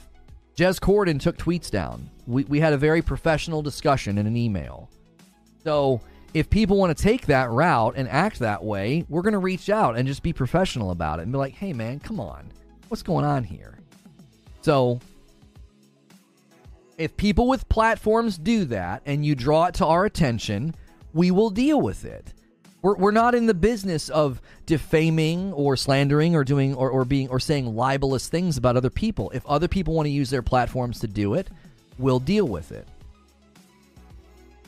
We'll deal with it. Now, if somebody's going to react to my content and they want to dunk on me, I watched, oh no, it's Alex. I watched his reaction to my content.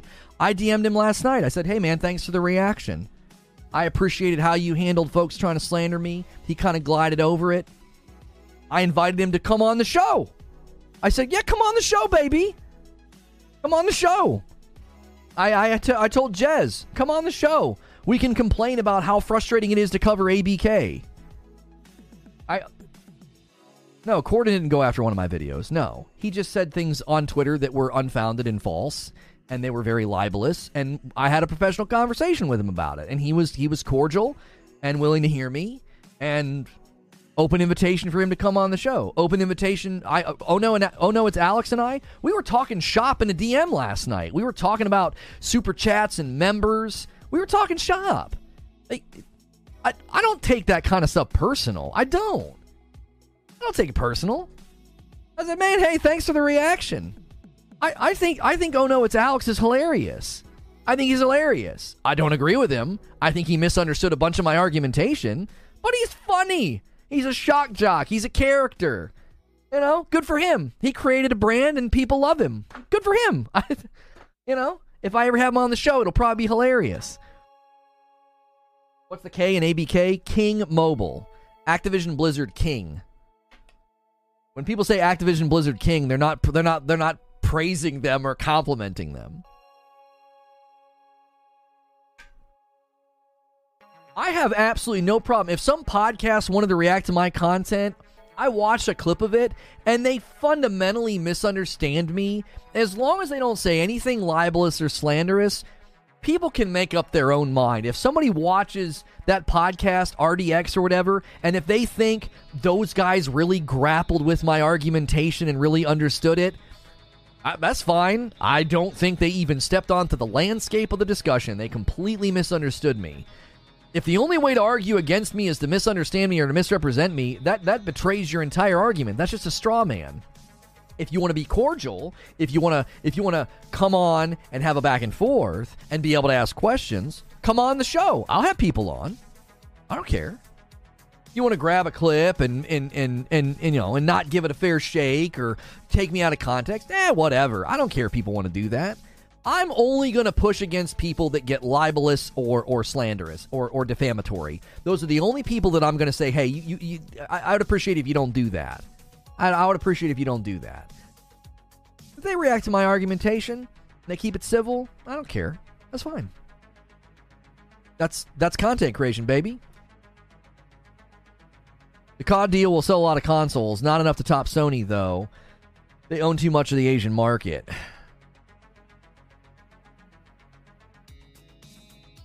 Who is? I have I have and support all major platforms. I will use the previous ZeniMax deal as an example. The same did not take place there. That PayPal name though? Yeah.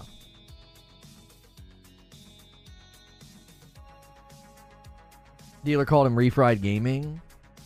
Yeah, but see, I don't care about that. If you want, dude, listen. If you want to be juvenile and name call and act like and, and do that, that that says more about you. I don't care. If you want to make fun of my name, uh, my haircut, my glasses, you're just showing your maturity level. You're just showing your intellect level. Like that, you you hurt yourself. You you lack self-respect for your own self and your own brand if you're going to do that. I don't care. Who cares? Men men should not be cur- concerned with with childlike behavior. Like it doesn't bother me. Like like who cares? A Name call. Go ahead.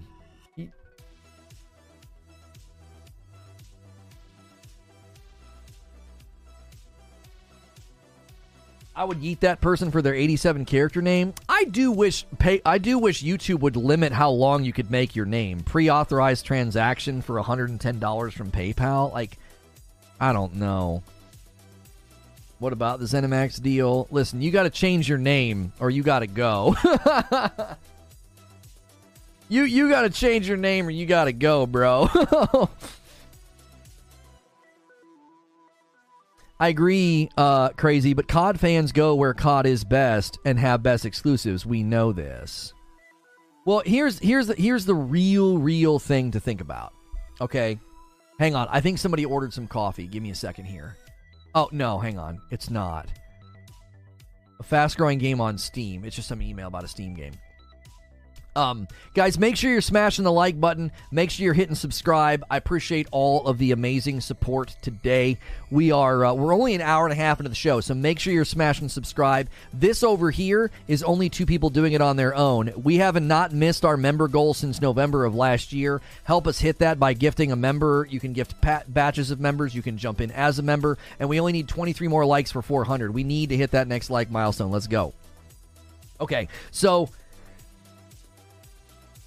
the thing to really think about is you got to zoom out on this and don't just think about Call of Duty.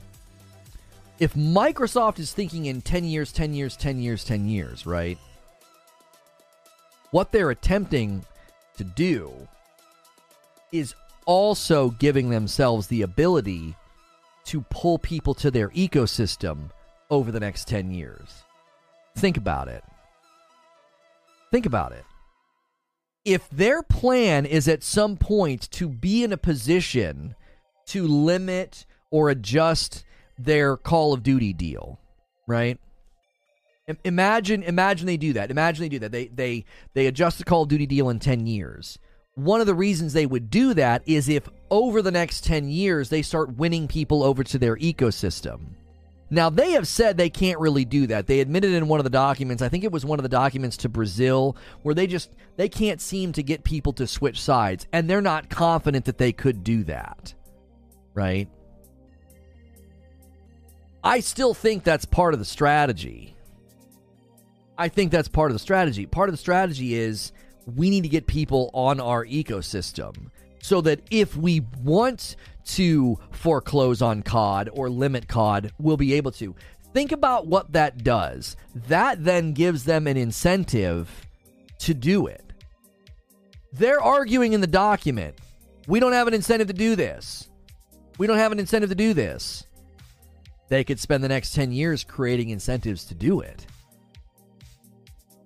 They could spend the next 10 years creating an, an environment where oh well no now we have an incentive to do it yeah yeah yeah we've we've got a lot more uh, revenue stream from this we have a lot more uh, brand loyalty tied to this it's really endemic to the Xbox ecosystem. Call of Duty and Xbox now go hand in hand as a brand name. Think about that. If you think about the marketing, if you think about what that does passively to the consumer, what that does to top of mind marketing, what that does for brand awareness, people start to think about Call of Duty and Xbox in a synonymous way. Suddenly they have incentive to do it. That would be my prediction is if I'm looking at Microsoft over the next 10 years, Call of Duty is one aspect of this. There's a whole other aspect in their strategy of we're going to try and get way more people on our ecosystem. Would you please read the oversight committee clause in the document? No. Until they start making games as good as PlayStation, I'm not thinking about going over there. Right, but you got to think about how much property they're about to own, Sorcerer. They could really incentivize people to come. Th- think about this, and they said this in one of the in one of the things. Is is it in this? Is it in this first one?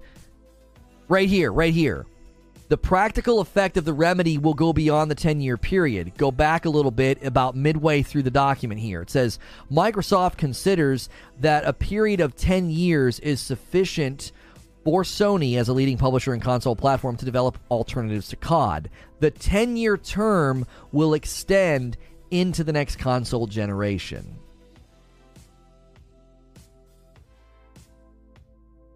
It, will extend into the next console generation. So, if I'm Microsoft, I'm thinking about all of the other property I can use for the next generation of console because that's when you could get people to switch. Do you see? Th- th- this is what they're doing.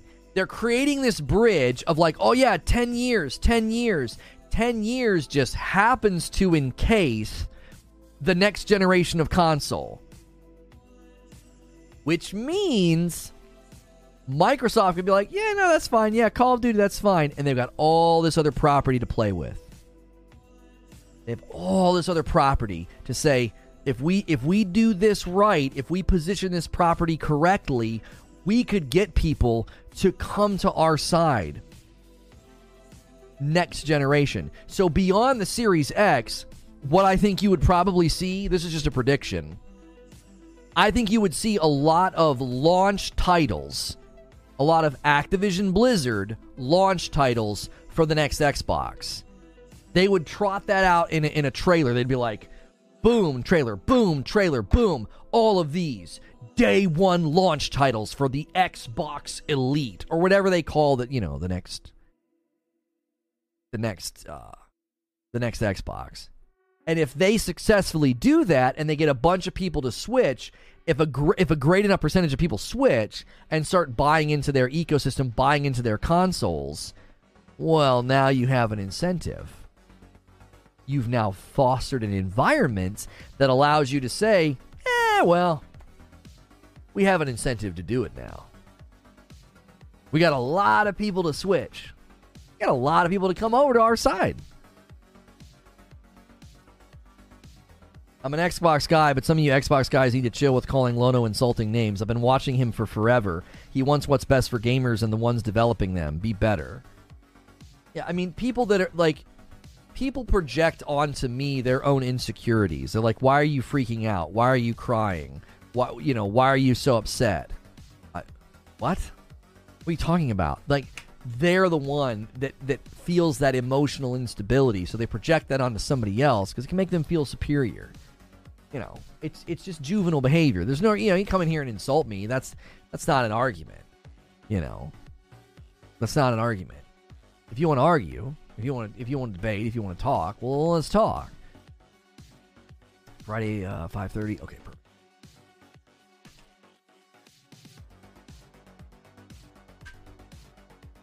Thieves see thieves everywhere. So deep into Sony's economy, I'll just roll over to the PC and stay to PlayStation for exclusives. Well, see, that's the beauty of it, isn't it, Brian? One of the things I talked about in my, you know, what Microsoft needs to do, uh, what Microsoft needs to do at the uh, in 2023 is I said they need to improve their PC presence. Because if you improve your PC presence, that's a whole lot of people that say, whoa, whoa, whoa, whoa. What's going on over there? Game Pass, game demos, game trials, all these big Activision titles. Wow. You get the PC audience to migrate over to your ecosystem. That creates another incentive for foreclosure on a competitive on a competing console. Why? Our ecosystem's bigger than consoles now. We don't need to do that. Yeah, we don't need to put that game over there. No, yeah. Our ecosystem has now encased everything. It's it's our ecosystem is on on mobile, on on Steam Deck. Our ecosystem is on PC.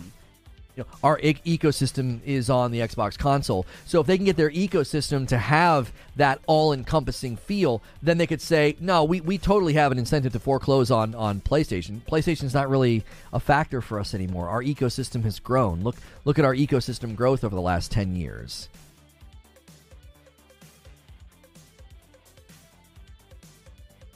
Now, if you just if you just calm down and see, now you're seeing why Sony has been saying from the get-go, this deal is is is bad for us. You're trying to cut us out of endemic revenue. This is something that is woven into our platform and you want to cut us out of it. And for people to say, you know, sucks to suck, that's competition. That's just a fundamental misunderstanding of why acquisitions need oversight.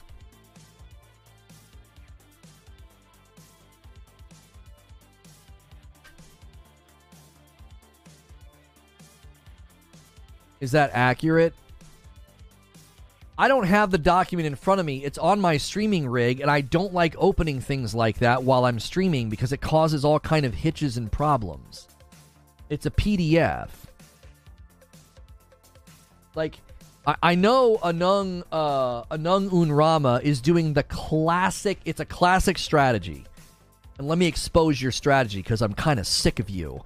You come in and instead of engaging with any of my argumentation, I, sh- I show this, I show this, I show this. I trot out all this argumentation. I trot out all these points. I walk through an 18 page document monologue, and you find the one thing I didn't talk about. And what you attempt to do is you attempt to create this splinter and say, well, he didn't read the entire document. There's this one thing he's leaving out. You're attempting to denounce or, or disrupt my coverage by bringing in one thing. It's a scummy tactic because the oversight committee has no bearing on anything I've said today. It doesn't.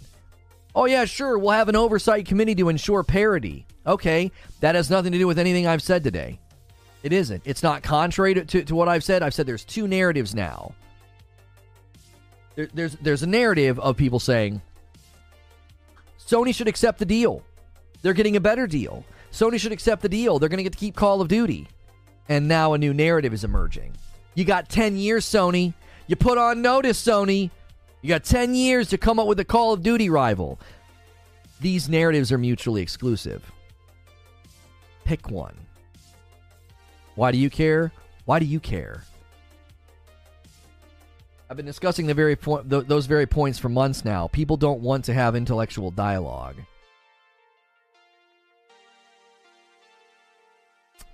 What can I find for you to read? I'm just pointing out the strategy. COD isn't being taken from anyone. Never said that. You're arguing against something I didn't say. He's been he's been uh, messing with you for two hours about this. Please just roast him. It's a scummy argumentation tactic. It's just scummy. It's like I trot out all this argumentation, all this logic, and you intentionally avoid all of it. You don't address all of it. You don't engage in dialogue with me. You're doing the classic tactic of I'm going to talk about Lono. I'm going to talk about Lono's argumentation and his coverage instead of engaging with what he said because you can't. Your inability to engage with what I'm saying forces you to take scummy, underhanded tactics of misunderstanding me, claiming I'm omitting info, or didn't read the entire document. And you just said COD's not being taken from anyone. You're not even engaging with what I'm saying. It's exhausting. The ban should have stuck the other day. You're not allowed to hang out here. You flat tire the discussion because I have to keep going back and saying, I didn't say that. I didn't say that.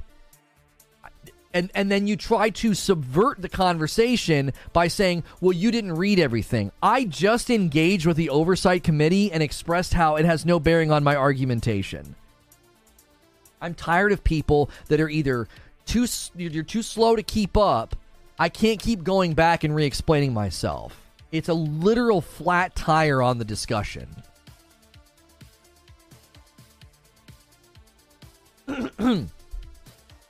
it's literally a flat tire.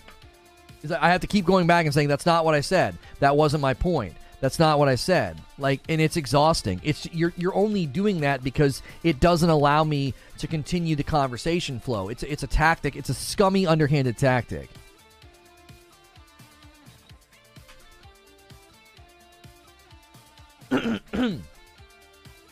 it's an intentional way to handicap your momentum. Yeah, it's so manipulative, and I'm done. I've banned so many people for that recently. It's like, come in and debate my points. Debate it. Food for thought. Saying the sky is blue is not defending the sky being blue. Thank you for the $5 tip, Basement Radio Arcade.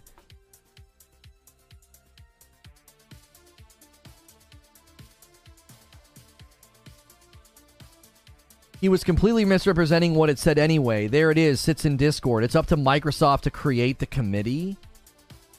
It's literally up to them to create the committee. Wow. Why do you entertain him? Just ban him and move on? Well, okay, you have to understand something. I don't like feeding into the narrative that I ban people for disagreeing with me. There, there's a, there's another tactic that people use is they come in and they provoke a ban, so then they can go lie to people and say, "Oh, that guy bans you if you disagree with him."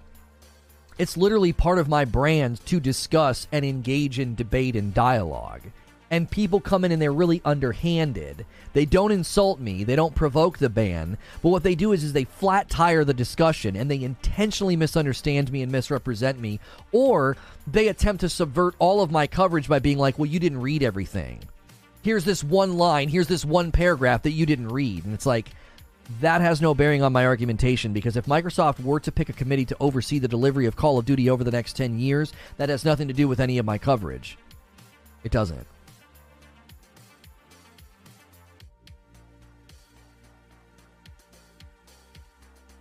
We also have seen people that come in trolly and then they get with the program. I support giving people a chance. That's what I'm saying. I don't just like bopping people right away. I like being like, come on, man, just come in and have a discussion. Trolley, trolley. Yeah, I don't know how you spell trolley. I think I think trolley is with an E, isn't it? Still never said what Lono omitted. Omitted. He claimed that I omitted the part about the oversight committee.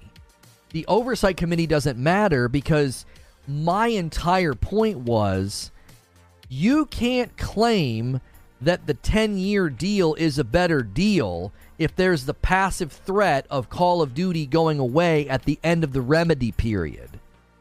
If the remedy period ends, and, and Microsoft is insinuating quite strongly that at the end of that 10 year remedy period, you better have a rival ready. Well, then anything that happens in that 10 year period doesn't matter we just got passive concession that this is not a better deal than you have right now because this deal is likely going to end in exclusive. Oh, but we don't have incentive for exclusives. Oh, okay, but you said that before with ZeniMax. Y- you use the same argumentation with ZeniMax. The whole argument is filled with assumptions. Console wars in 10 years, no regulations, when there's a whole section in the document, the fact that Sony won't or can't create something like Call of Duty. How is it full of assumptions? What what what am I what am I assuming in my in my argumentation? I would love I would love to see that pointed out to me. What am I assuming? Also, I cited the CMA document right here. That says if developing a rival game is sufficiently costly, it may be that it would be more profitable or less loss making for a platform to accept that its competitive offering has been weakened than to attempt to develop a new franchise. They're literally saying it would be better to just lose the money because you it would be more costly, more risky, more potentially damaging to try to create a competitor.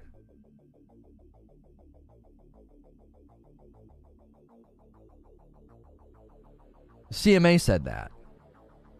They're literally saying, well, it's probably probably more cost effective to not even do it.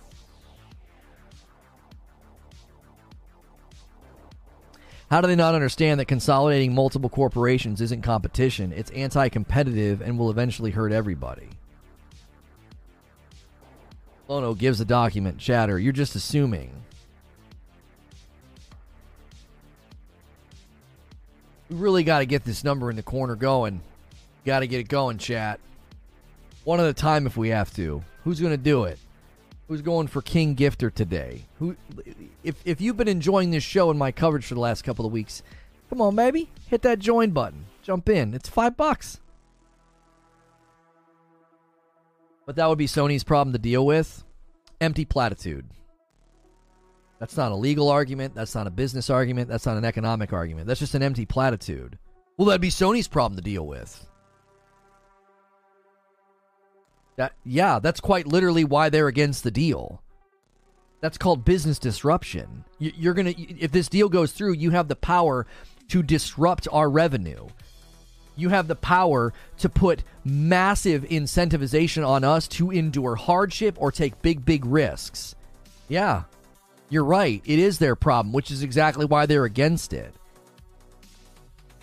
Like, imagine building a business and somebody comes in and spends a ton of money buying up some supply chain and they're they're your direct competitor and they buy up some supply chain of something that's going to have a direct impact on you it's going to hurt your revenue it's going to chop you down a peg and potentially damage your business and they go well that's your problem no, there there are there are antitrust laws to protect my business from this kind of behavior. Hey, Raptor. That's an old school name from the Purple Days, taking us to seven members on the day. Thank you for five gifted members. It's been too long since a member bomb. Bulls for Life, Jeff Ford, Roadkill, Call Me TK, and Brittany all getting a gifted membership. Thank you so much, Raptor. Who else is going to jump on? Ronald says 677 viewers and two members. Fringe chat, those are rookie numbers. Yeah, let's pump these numbers up. Come on, let's pump these numbers up.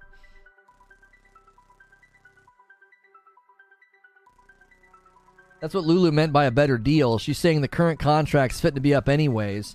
They could just get the rights to Xbox. So they could just get the rights to Xbox like Sony did. Yeah, but that's such a bluff, and you know it, Mike. That's a bluff. If they don't, if they don't get it, yo, Freezy Pop has had some good things to say this morning. Thank you so much for gifting a member to him. Kicking it with Timmy B, gifting a membership to Freezy Pop. Makes me think of Fizzy Pop that I kept saying yesterday.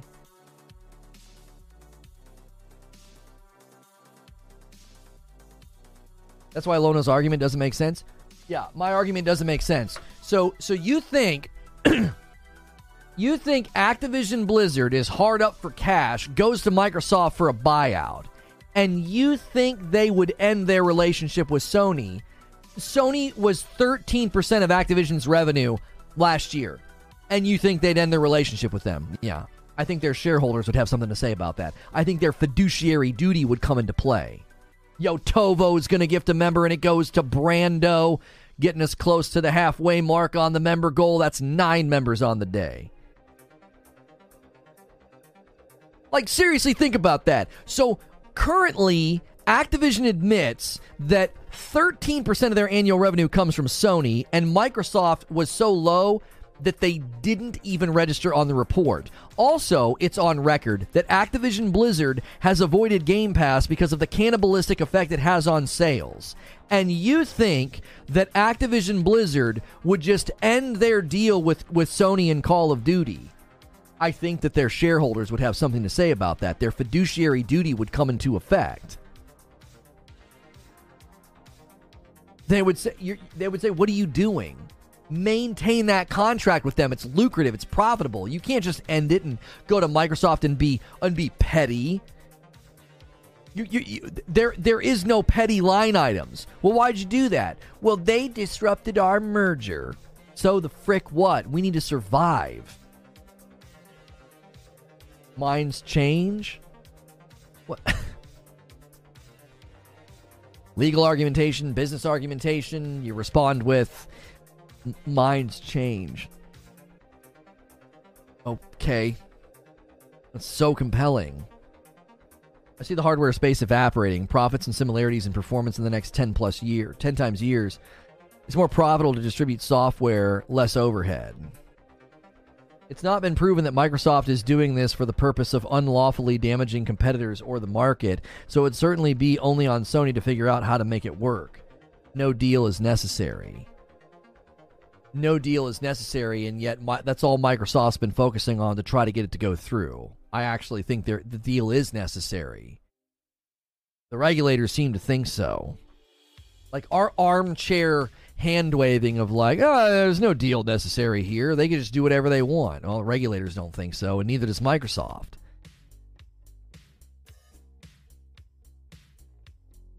It's literally the power. It's it's it's happened before. That's the power of marketing rights. Where do you think people played COD the most on the 360 cycle? Yeah, but you're not engaging with my argumentation about fiduciary duty, the shareholders, and the 13% revenue that goes to Activision from Sony, and Microsoft didn't even register because Microsoft ecosystem is in third place, and Microsoft more focuses on Game Pass to the point that Activision Blizzard avoids Game Pass. They, they, they wouldn't shift that contract because they would stand to lose tons of money. He said he doesn't care about a deal. He just wants to block the merger. Yeah, yeah.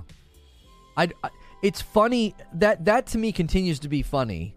People say that those are antics. The guys that reacted to my content on that podcast said Jim Ryan's antics. Antics. Multi billion dollar corporation CEO attempting to block a merger is antics. Your bias is showing. Your slip is showing. Like, Seriously. Yeah. What's funny is he's not beating around the bush. That's that's what he did is called being a truth speaking man. He's being a man. He's like, I'm I'm here to block your merger. I'm not crying. I'm not being a baby. I'm, I'm not throwing a fit. I'm here to block the merger. I don't want your merger to go through. This con- this content's too meaningful to my ecosystem. This revenue is too meaningful to my bottom line. I can't let you have this. I'll do everything I can to stop this. That's literally his responsibility. He's he he walks in the room and he does what he's obligated to do and people call it antics and throwing a fit. What? What are you, what are you talking about?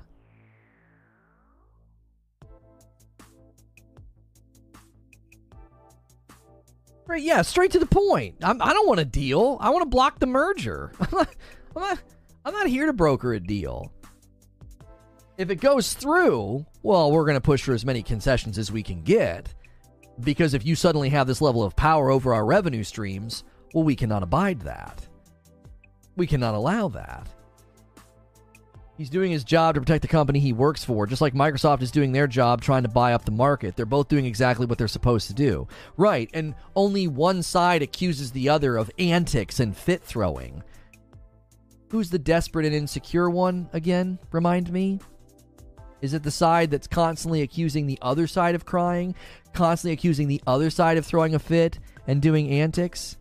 I feel like the side that's doing all the name calling and all of the projection of emotion, I feel like maybe that's the side that's desperate and insecure in the discussion. Because you're resorting to weak argumentation tactics.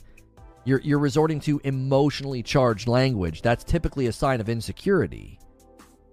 If you can stick to the facts, if you can stick to the, the legal argumentation, well, you don't need to do all that. You don't need to do all this grandstanding.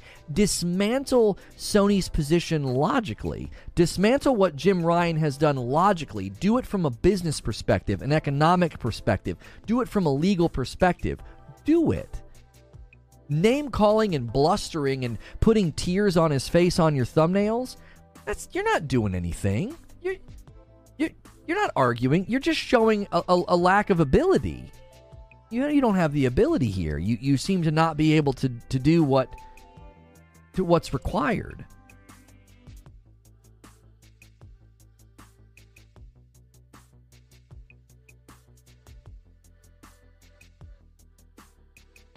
Listen. Same goes for any of the Sony channels doing that to Phil Spencer. Phil Spencer's doing exactly what he's supposed to do as well. So if they're going to throw thumbnails up of Phil Spencer crying and looking pathetic, no. Th- th- these these men are doing exactly what they're supposed to do. You're saying that Lono is untruthful and biased. I pinned your comments. I hope he answers you. What's he saying? Hang on. I can't get the big I can't I can't see the pinned comment. Are you my dad's belt because you hit different? oh my gosh.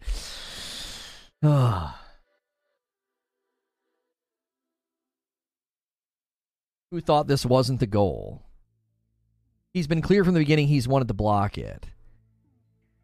Moderator pinned a comment. You're just not going to be truthful? Demonstrate how I've not been truthful. See, there's a huge problem on the internet. There's a sickness. And the sickness is people who are deluded into thinking that an assertion is an argument. An assertion is not an argument. Phil Spencer is wrong. That's not an argument, that's an assertion. If I were to say that and then just move on, I haven't argued anything. I haven't substantiated my claim. I have merely asserted it. Assertions are not, right? They are not at all. Assertions are not arguments. That's a giant sickness in dialogue. Unrama, you ban evade again. I'm going to reach out to my partner manager. Stop it. Ban evasions against TOS. Quit making extra accounts and coming in here. You're no longer welcome. You walked yourself out the door, not me. So if you're going to say, hey, Reforge Gaming, your argument's wrong. You're biased. You're untruthful. Those are all assertions. Those are all assertions. Those are not arguments. Substantiate the claim. Y'all confusing exclusive with marketing rights. It literally doesn't hurt COD. I'll never get a, that question answered. How would selling the marketing rights to Xbox, though, for more money limit COD growth? Well, I don't know if it would limit COD growth, but it would certainly affect Sony's ability to position that content on their platform. Because think about it like this if you lose the marketing rights, that means you don't get the trailers. That means you don't get the B roll. That means you don't get any of the primo treatment or placement. You lose all of that. What that does is that affects what's called top of mind marketing. So, top of mind marketing is it's one of the reasons that even with a DVR, you're like fast forwarding through the commercials. Like, let's say you recorded the Super Bowl and you're fast forwarding through the commercials. One of the reasons that commercials now have entire frames of just their logo, they know you're going to see that. You're going to see the golden arches. You're going to see the Budweiser logo. What that does is it creates top of mind marketing. Top of mind marketing means it's at the top of your mind. So when you're out at the store, you think, let's get some Budweiser. You're out driving around, let's get some McDonald's. Top of mind marketing is incredibly effective in securing sales and conversion rates. So, if Sony suddenly loses the marketing rights to Call of Duty, it would have an immediate effect on the percentage of conversions, pre orders, all those things that they get to do to procure funds and make money. It, it would have a negative effect on that. So that's what people don't understand. Something as simple as losing the marketing rights will have a negative impact on Sony's revenue streams with respect to Call of Duty. That is a valid concern as a business. That's a valid thing to bring up to the regulators. That's if you allow your direct competitor to just buy something and then negatively impact your revenue, if you think that's just totally fine, that's how the business world works, you haven't paid attention to the last 120 years of antitrust law. You, you can't just buy something up and use it to negatively affect the revenue streams of your competitor. That's not something that we allow. And and shrug shouldered hand waving just shows you're too ignorant to enter the discussion. So, that's Sony's problem. Thank you for admitting that you don't have the ability to enter the discussion. Well, that's Sony's problem. So what? That's competition. You just admitted that you would flunk out of a business class in a community college your first semester. You, you would you, the first pop quiz F. You're done. You don't even have entrance level understanding of business practice. I just walked out in detail all the layers that affect a company's revenue stream, whether it's top of mind marketing, marketing contracts, pre order incentives, getting your content in front of people, maintaining those audience members through through loyalty spiffs and making sure you're you're emailing them or putting things in front of them. They open up PlayStation and there it sits. I walk out all of that and how that's just literally one layer that would negatively affect Sony's revenue streams and the response is, "So what?" Who cares? That's Sony's problem. You you literally aren't even getting into the stand. You're not even getting into the stands, the stadium, or the field of the argument. You're outside in the parking lot throwing rocks in. So, what? You're not even entering the discussion.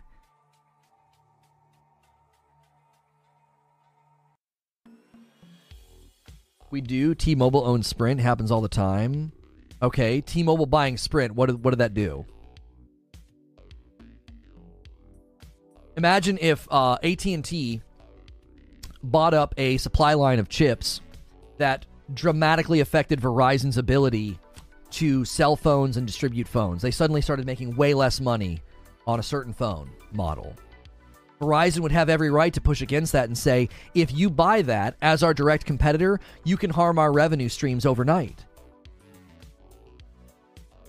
You can harm our revenue streams overnight uh, when your direct competitor buys something that you rely upon for revenue, you have a duty and a right to protect it. Nobody understood my Coke, my, my McDonald's Coke analogy because all I was trying to do was establish when you have two competing companies and one of those companies wants to buy something that would give them the power and the ability to harm and diminish the revenue of this of their competitor that is against regulatory principles of business. You don't let companies do that. Because if you give them the power to do that, they could slowly kill every form of competition. Every form of competition. Yeah, this guy, competitor over there, no problem.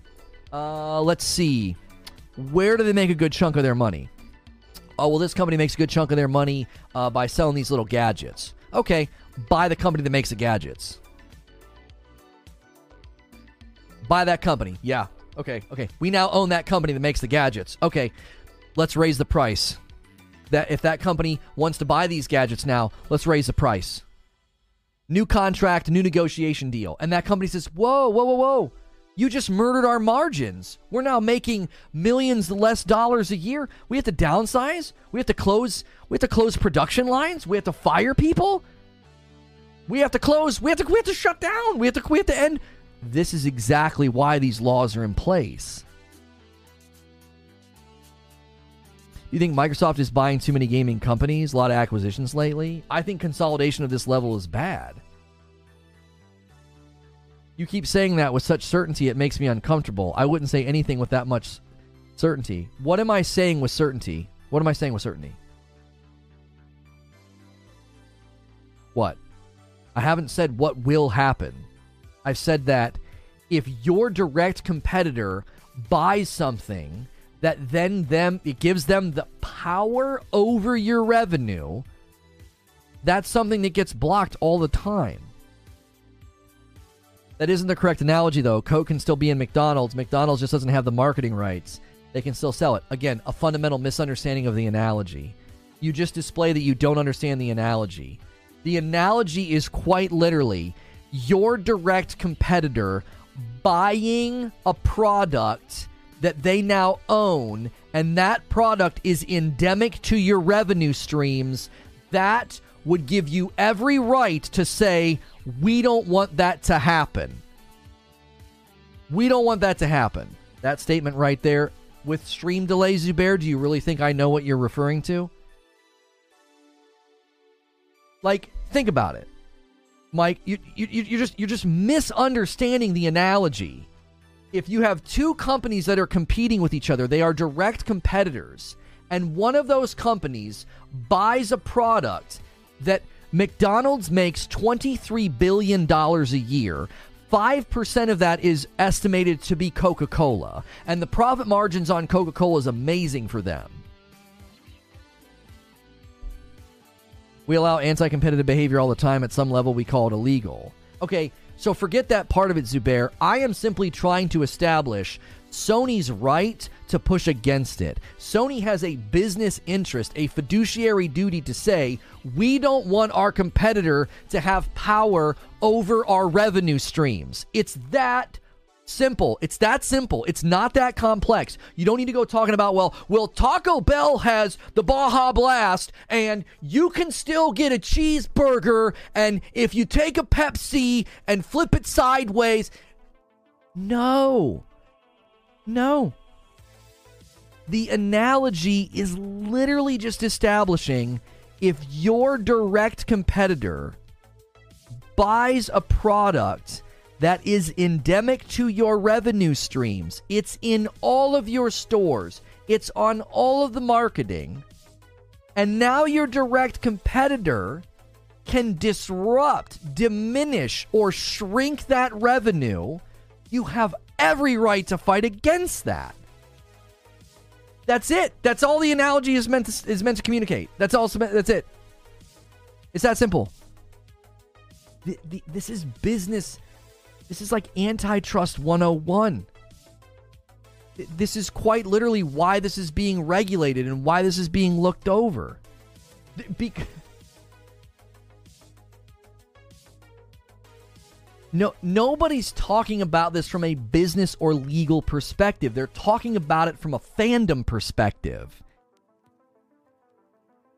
If you just talk about it from a business perspective, it's like, well, of course Sony's trying to block it. They make tons of money on Call of Duty. Of course they're trying to block it. Yo, what's good? Good to see you, Train. Train, get these people to do a train, baby. We, we need we need uh, we need uh, some more members here. We're at nine out of twenty-five. Let's get it going. How could you people not understand this? The way Microsoft should be producing a superior product to disrupt the games. Buying something that is super relevant to the competitor's revenue isn't right. That, that's the thing. People say, well, no, this is competitive. It's like, no, competitive would be coming up with a superior product. Competitive would be innovating, coming up with something that says our platform's better, our games are better. You're not doing that. You're literally buying something that gives you the ability to disrupt revenue streams with your direct competitor. That's not competitive at all. That's the that's the antithesis of competitive. if the deal goes through, even if it has to go through the court, would you say, okay, that's fair? I don't speak in those terms about this. A lot of the times, Mike, you and some other people have tried to put me into a false binary. Well, if it goes through, is that fair? Would you say the deal's fair? I, have never once talked about fair. I've talked about what is good for the market. I've talked about consolidation in relation to consumer options. I've talked about squelching innovation because Microsoft won't have to innovate. They'll just suddenly own a bunch of revenue streams. They don't have to do anything to them. Microsoft's history with franchises and developers that they've bought isn't a great history. We've, I've talked about why why Sony has a vested interest in blocking the deal. I've never once talked about if is it fair or not. Brain says with a five dollar tip. You heard him. You heard Lono. Let's go. Thank you for the five dollar tip. Would you say the regulators were corrupt or something? No. Why would I say that? I see. I don't need to run with propagandistic language. You're trying to put me into a corner of being like, well, if the deal goes through, are you going to say that the that the, the regulators are corrupt? What are you talking about? The regulators are doing everything they're supposed to do right now. I was told for months regulators couldn't get in the way of this. This deal was going through squeaky clean. I was told that the regulators had no power. I was told that the regulators would just have to get out of the way or they'd be embarrassed. And as far as I can tell, the regulators have a whole lot of control over whether or not this goes through. And there's been a whole lot of concessions that have come from Microsoft because of the regulators. That's what's supposed to happen. Yo, Skiffy Skiffle says, I'll be the first member of the train. Don't leave Skiffy hanging, guys. He just did the first one. It goes to Zathos. Don't leave our boy Skiffy hanging there with that gifted membership. Fair, legal, and optimal for the industry are vastly different concepts. Yeah, I don't I don't get into these false binaries of like this is fair, this is unfair. N- no, it's listen. Microsoft's making their arguments, Sony's making their arguments. Both of them are doing exactly what they're supposed to do. No one's crying, no one's desperate, no one's throwing a fit. All of that is just propagandistic, emotionally charged language to cloud the issues. It, it, it's preventing people from looking at the thing straight face because they watch some podcast where somebody's like, "Yeah, Jim Ryan's crying," and it's like, then you view everything he's doing through that lens. You just don't personally like the deal. Laws don't matter then? What do you mean laws don't matter? See see, that's what you're trying to do. That's so underhanded. Do You have you you've been here many times before. You think you're going to get away with that? You think you're going to get away with false dichotomous, like false binary language? Oh, you just don't like it personally. Laws don't matter then. No, that's not what I said. It's a base I'm right, you're wrong with no referee? No, I literally just said that the regulators are doing what they're supposed to do. They're pushing against the deal. We're getting concessions. They're making sure the deal doesn't lead to antitrust, anti competitive behavior. You're doing the same thing all these other guys do. You just come to false conclusions and paint my argument in a, in a false way. I never said anything about that. Like, folks like you are so exhausting because it's so underhanded and scummy. You're literally flat tiring chat. You are. You're flat tiring chat. And because of that, you're, you're done here. You're done here. You don't argue in good faith. You just flat tire chat like the other guys do. I just wasted 20 minutes on you. You don't argue in good faith. I think you're a dishonest person. I do. I think you come in and you pretend to argue from good faith and you intentionally flat tire chat and then falsely represent my argumentation. I'm, I'm done dealing with liars. I'm just, I'm done with it. You just constantly lie about my position, and I'm, I'm not even holding back anymore. Don't call them liars. No, you're a liar. You did the same thing the last three guys that got banned did. You just constantly recast my argument in falsehood because you can't engage with it. You don't engage with it. You try to get underneath of it with underhanded questions and you flat tire chat. Oh, so what you're saying is this? Nope. Oh, so what you're saying is this? Nope.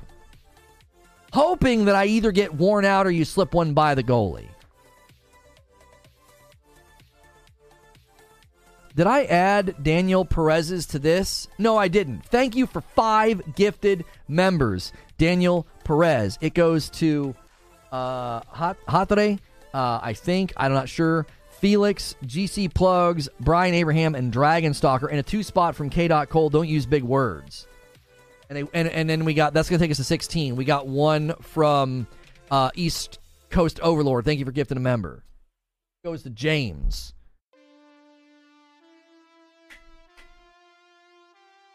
It's just it's so frustrating. It's so frustrating. Like I give you my time. I give it to you like a gift and you squander it. You squander it through deceptive tactics and misleading argumentation. Instead of having a conversation with me, you want to constantly try to, like, oh, yeah, so what you're saying is this. It's just personal. No laws matter. Like, what? What are you talking about? Yeah, that's who it was, Sven. Five months from Capuno, from Capono. I've learned so much here. Thank you. It's not about liking the deal or not. Both companies are doing what they're supposed to do. Here's the thing. Here's the thing. That's what they try to do. They try to say, oh, well, you're against the deal. So your coverage is biased. Okay, well, you just established that no one can talk about the deal. Because there are people that have looked at the looked at this and concluded it's a good deal. There are people that have looked at this and concluded it's a bad deal. You can't listen to either side then. It's literally gaslighting. So you said this. Yeah, repackaging what somebody says in a false way. Yes, it's a form of gaslighting because you know it's going to irritate the person. You know it's going to throw them off kilter. It's so scummy and underhanded. And they do it too often for it to be a mistake or a misunderstanding. It's literally your MO, it's how you argue. It, it, it can't be an accident. I've had people do that before. I've had people the other day, Silent Warrior misunderstood me. I clarified my position and we moved on. I knew that he had just missed what I said or like he had missed half of my statement. But when literally that's your argumentation tactic, that's just scummy, man. You're just trying to gaslight. You're just intentionally trying to trip me up and make me get flustered and frustrated. Well, so you're saying this. No, I'm not saying that. It makes it's it's a passive way to make a person feel crazy. So you're saying this? No, I'm not saying that. 5 minutes later. So what you're saying is this? No, I'm not saying that. What it does is it creates this air of instability. Like like I'm not being clear in my communication it, it, it makes a person feel nuts. It's a, it's a way to gaslight and manipulate a person to constantly make them restate what they're saying. It's it's willful misunderstanding. It's it's a tactic. It's an argumentation tactic. And that's the third person today that it's like this is all you do. This is all you do. You show up and misunderstand me intentionally.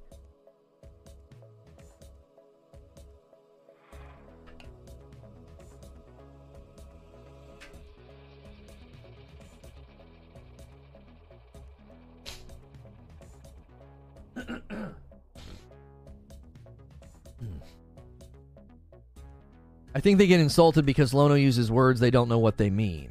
I mean, I yeah, I don't know. Did somebody else order some coffee? Yes, I'm sorry. I missed a coffee order 10 minutes ago. A triple threat to Casual Grinder. Casual Grinders in here gifting members all the time, buying coffee. You're the frickin' man. Guys, make sure you're smashing the like button. We are now 9 members away from the daily goal. If we hit 25, I have to give 5 members. I have a great video today about we have new details about Assassin's Creed Red, and then I debrief with members. That's a great reason to be a member. You get to debrief on the day. It's too easy of an analogy and an explanation to require that much explanation. Yeah, it's willful. It's willful at that point. Gaslighting isn't real, you're just crazy. That's good. That's very good. I will never understand why more people don't state their case and they waste characters re explaining what you said incorrectly. Just state your point and wait. It's an argumentation tactic. Hey, this guy. Hey, Gopzilla. Gopzilla is now a member. Thank you so much, Casual Grinder. Guys, Casual Grinder's going for King of the Castle. He wants to be most gifteds for the month. Who's going to get in his way? Gopzilla, Shaw Radar, Jalo, Jeff England, and Co Korea. East Coast Overlord with a $10 tip through Super Chat to anyone trying to slip one by Lono trying to falsely summarize him. The Destiny community had more skilled people and they couldn't do it. You have no chance. We deal in facts here. That's right. Raymond with a $3 tip. Thanks for uh, the live. I really appreciate it.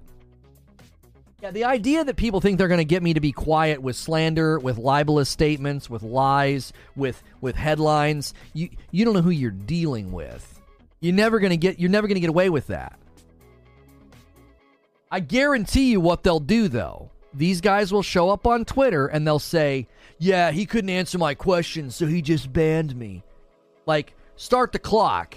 Countdown before that tweet gets tweeted. Yeah, man, he just couldn't hang with me, bro. I just I was asking him questions and he just banned me, bro. I just went in and asked questions. Start the clock. Yo, another one. Guys, are you really to let him do this? He always takes the glory. By himself gets us to the member goal. Casual Grinder with another five gifted. It goes to Mullet. They call me Kruger the Turk. Branson Skidmore. Jay Vindictive. I love seeing names I recognize. Thank you guys so, so much. And the Turk. And the Turk.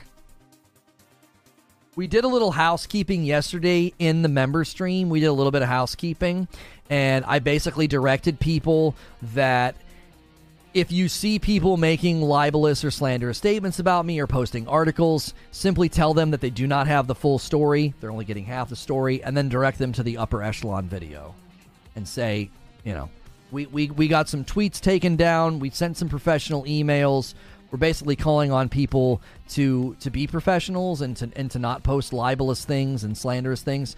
Um, and so we're just asking you guys to handle all of that very professionally, please. Don't attack people. Don't sling mud. Just calmly tell folks they're only getting half the story, and then point them to the upper echelon video. That's just sort of our approach to that because we just. I'm not going to get in debates with people on Twitter and defend myself. I'll just say, listen, do your own research and make up your own mind, please. Xbox going to end up like Netflix, no game consoles, just streaming to whatever devices you're not playing, whatever they put up there to be playing. Hope they don't remove your favorite games uh, and put on microtransactions. 420 Gaming, I just think that's such a wonderful viewpoint of it to say, man, are you guys sure you want to let them do this? Are y'all sure you want to let them do this? Just track with me here. Just track with me for just one second. This is not fear mongering. Imagine a future where, oh, and by the way, this future's already started and we, we didn't even catch it. You don't own your games, you have a license to play your games. Okay? So, groundwork's already laid for this plane to take off. Okay? So this isn't fear mongering. This is not tinfoil hat. Okay? I wouldn't want to wear a tinfoil hat, it would smash my awesome hair. Groundwork's already laid. The foundation's laid for this plane to take off. You don't own your games.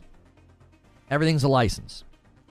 So imagine a future where Microsoft owns such a large portion of the market, they become like Disney Plus, and they're the only place you can go play those games. They now, according to their the way they treat their software, have a vested interest in making everything subscription based means you want to play those games? You got to subscribe. They could create tiers of subscriptions. They've already done this with their software. They've done this with Microsoft Office. Microsoft is not looking at this and thinking, "Man, we could we could really be pro consumer here." No, they are pro profit. And they have found through their software distribution, Adobe did the same thing. Adobe found, listen, if you put everything behind a subscription, nobody owns anything. It's ours, and they can't get it anywhere else. That's the company that you're trusting to do right by you long term. Look at the way they've treated Microsoft Office. They have protected their market dominance and through self interest made it very, very difficult for corporations and businesses to take any other option massive, massive revenue streams from all these corporations. How how they do it? How they do it? Microsoft Office is endemic to the function and the flow of so many businesses out there. And guess what they have to pay for now? Licenses to continue using it. They can't just buy the software. They're paying a subscription. They're paying for that ongoing license. Oh man, that money is beautiful, isn't it?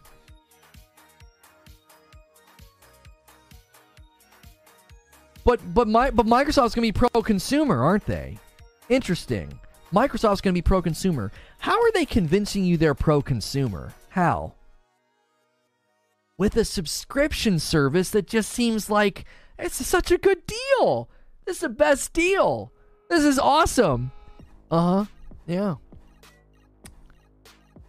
I wonder what happens when they own some of the biggest property in the world also wonder what happens when they talk about how they want to unify their storefront so that it's mobile and PC and, and console. I wonder if they have a vested interest in foreclosing on some of the biggest properties, limiting it to their ecosystem, putting it behind a subscription paywall, just like they did with Microsoft Office. Huh. That'd be shrewd. That'd be killer. Be a lot of money.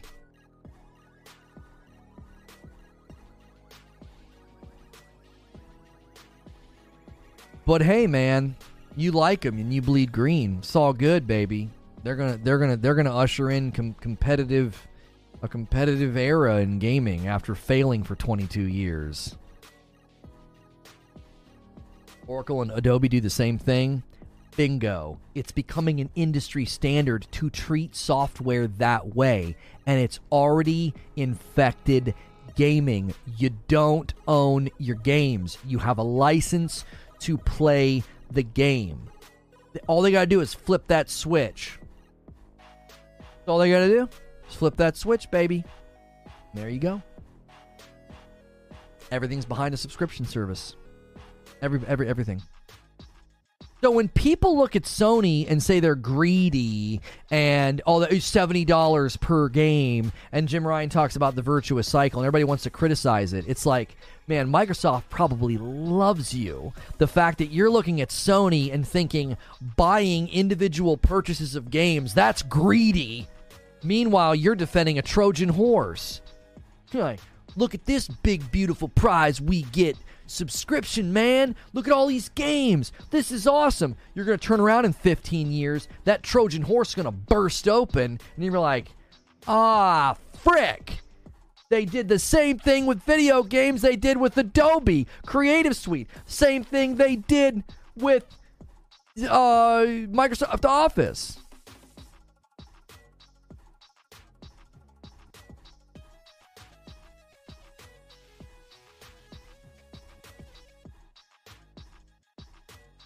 Microsoft canceled Redfall on PS5. We were acquired by Microsoft, and it was a change with a capital C. They came in and said no PS5. We're focusing on Xbox, PC, and Game Pass. Where are you getting that, Aaron?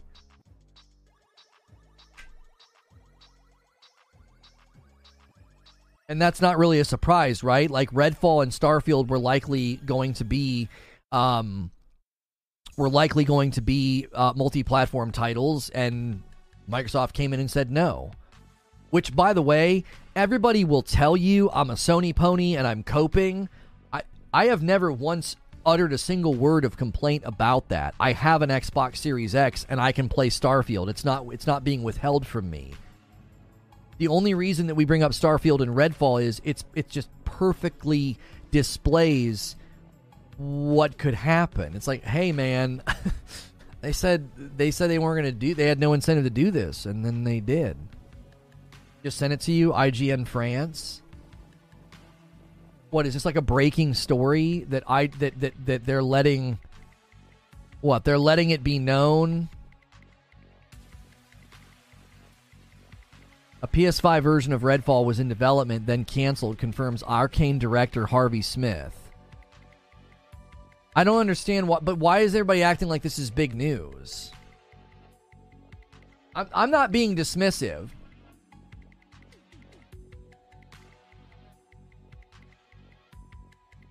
I'm, I'm not I'm not being dismissive. I don't understand why this is big news. Was anybody in doubt about that? Like did you did you did you think that did you think that what like all along Redfall was only being built for Xbox? Like again, I'm not trying to be dismissive. I don't I don't feel like this is news. It's not a headline. hey, we own you now.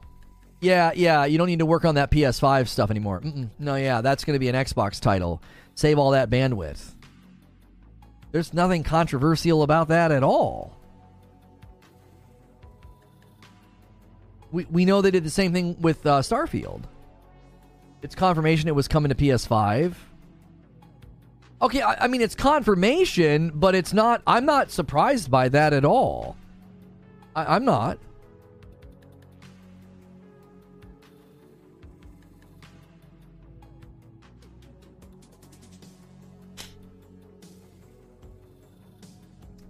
People believe Phil Spencer's lies that he didn't want to take games away from PS5, but he never said that.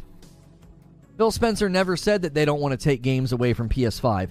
He said we don't want to take existing property off of the PS5. Listen, you got to you got to you got to pr- appropriately represent what Phil said he's when when Phil is saying that, be fair to the man. He's not he never said, "Oh yeah, we're never going to do anything exclusive." He said, "Yeah, we're not going to be taking property off of those platforms." He was speaking about existing property. Now, what he's saying doesn't really need to be stated. Like, yeah, we're going to honor contracts that already existed. Yeah, good for you. You're legally obligated to. That's not really a talking point, but okay. It's confirmation Phil's a dishonest mouthpiece? No. I do not think you can display that that Phil Spencer has been dishonest. That is simply false. No, I went and looked at all the quotes myself. That's just as propagandistic as calling Jim Ryan a liar. I don't abide that. I don't abide that. Phil Spencer did not lie.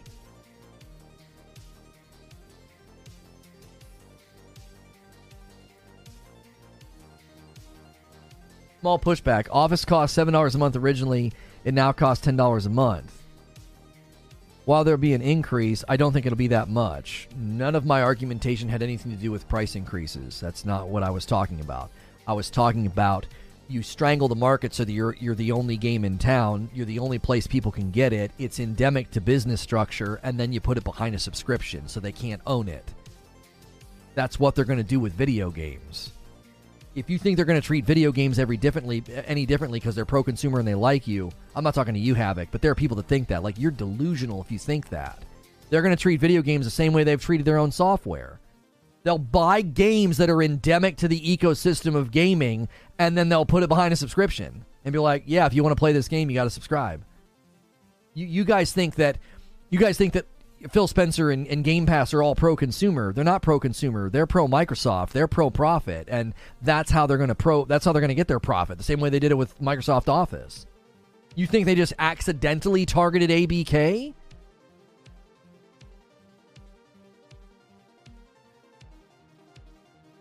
Yeah. Phil did not lie. Phil Spencer did not lie. Jim Ryan hasn't lied. They have done the same thing that everybody in their positions have done. They have intentionally crafted sentences that that don't obfuscate the truth, but they certainly make it hard for you to deduce the truth. You're like, wait a minute. When Phil Spencer said, we're not going to take any games from PlayStation, that's true. They didn't take any games from PlayStation. They didn't take any of the existing games off of PlayStation. You can't take something from PlayStation that was never there. That's logically sound. That's logically sound. You can't take Starfield and Redfall from PlayStation if it was never there. That's a logically coherent thought. If someone says they don't want to steal your car and then they steal your car, did they lie? False equivalency. That's not what he said. It's slippery corporate talk. Homie, they all do slippery corporate talk. What the frick? They're masters at it. That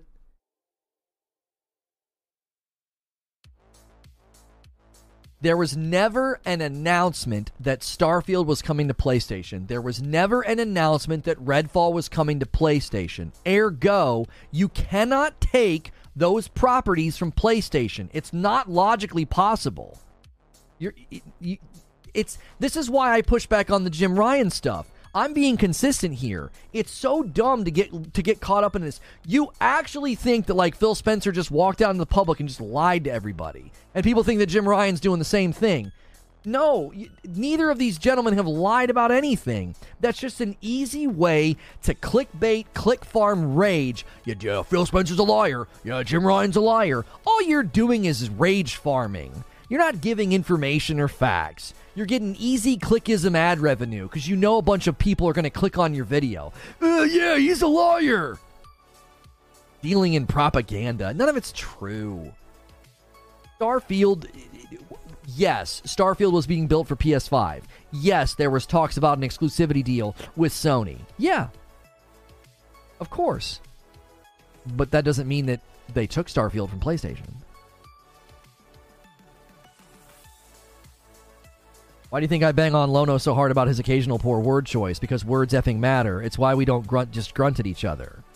Yeah, and I think one of the reasons that Zubair does that is because number one, he's a lawyer, and number two, I speak so quickly and so rapidly and so fast.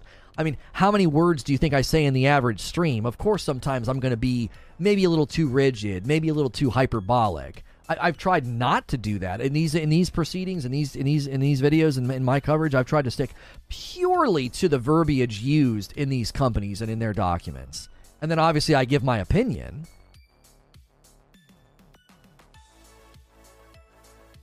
I wouldn't call Phil a liar, but whoever wrote no financial incentive is.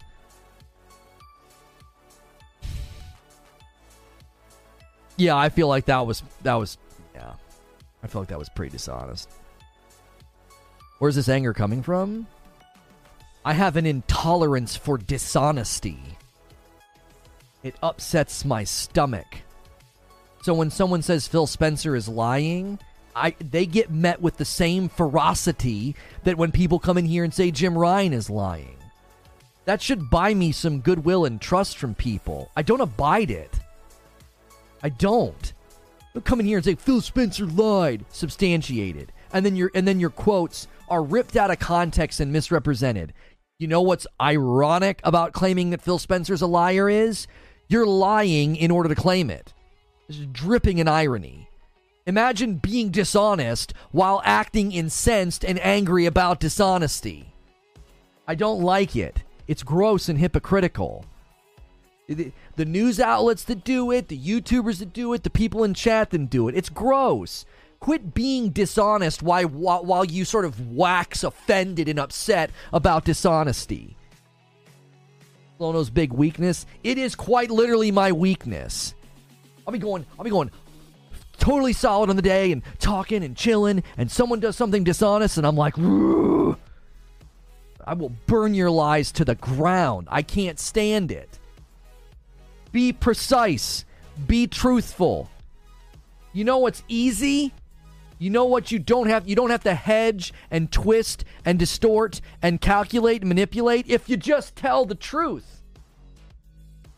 If you just tell the truth, you don't have to take a clip or a, or a comment out of context. You don't have to yank something out of, of a discussion and misrepresent it. You don't have to do that. You don't have to do any of that if you just tell the truth. It's easier, it's more liberating. Just tell the truth. So, no, Phil Spencer didn't lie. Jim Ryan didn't lie. They're, they're no, they're they're they're very very well practiced, very well rehearsed, very successful businessmen. And if you think they got to their level of success and where they stand in in in the organizations that they work for and you think they're just going to sloppily walk out here and let some Twitter Twitter gremlin or or Reddit drone catch them in a lie? You, you, you don't know who you're dealing with.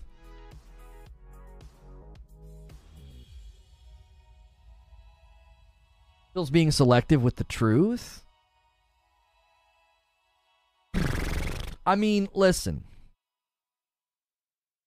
if you're trying to position something from a marketing perspective, like just think about marketing. Uh, let, let, us go. Let's go back to McDonald's. Everybody likes talking about McDonald's, right? It makes everybody hungry.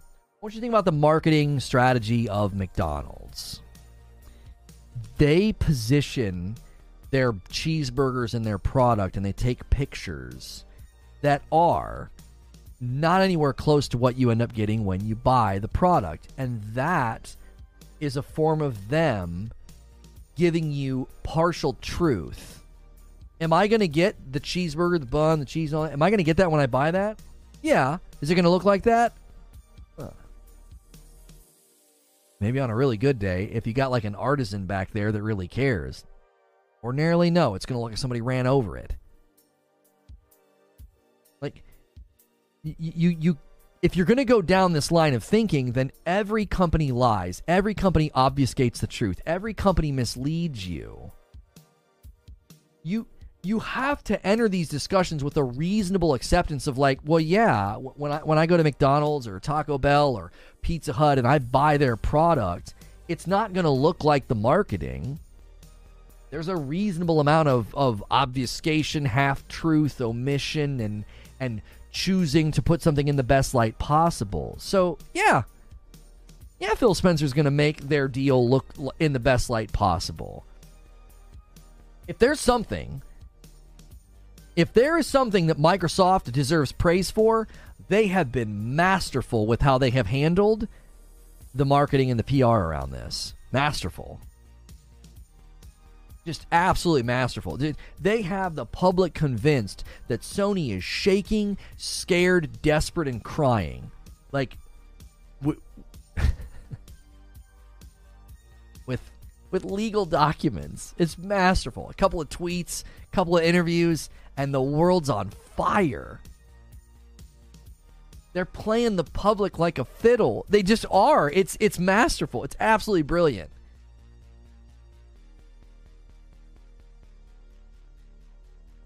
That's advertising. It's just puffery. It's not material to your purchasing a decision. Right. Puffery is legal. 22 minutes of Phil lying. Yeah, I just I I just don't abide that. If you're going to listen, listen. Accusing somebody of lying is a very serious thing to say. It's a very serious charge. And I've said this before and I'm going to say it again. Harsh judgment requires strict inquiry. My life was torn apart by harsh judgment because there was no strict inquiry. So if you're going to harshly judge like he lied, where's the strict inquiry? Where's the evidence? You got to have a very substantial and compelling case if you're going to tell me this person lied. You need you need more than a, a, a, a sentence ripped out of context to substantiate a claim that somebody lied whether it's Jim Ryan or Phil Spencer. I'm defending both men. I'm like, you can't do that. That's the kind of institutional expertise you develop after trying to monopolize every market you're in for 30 something years.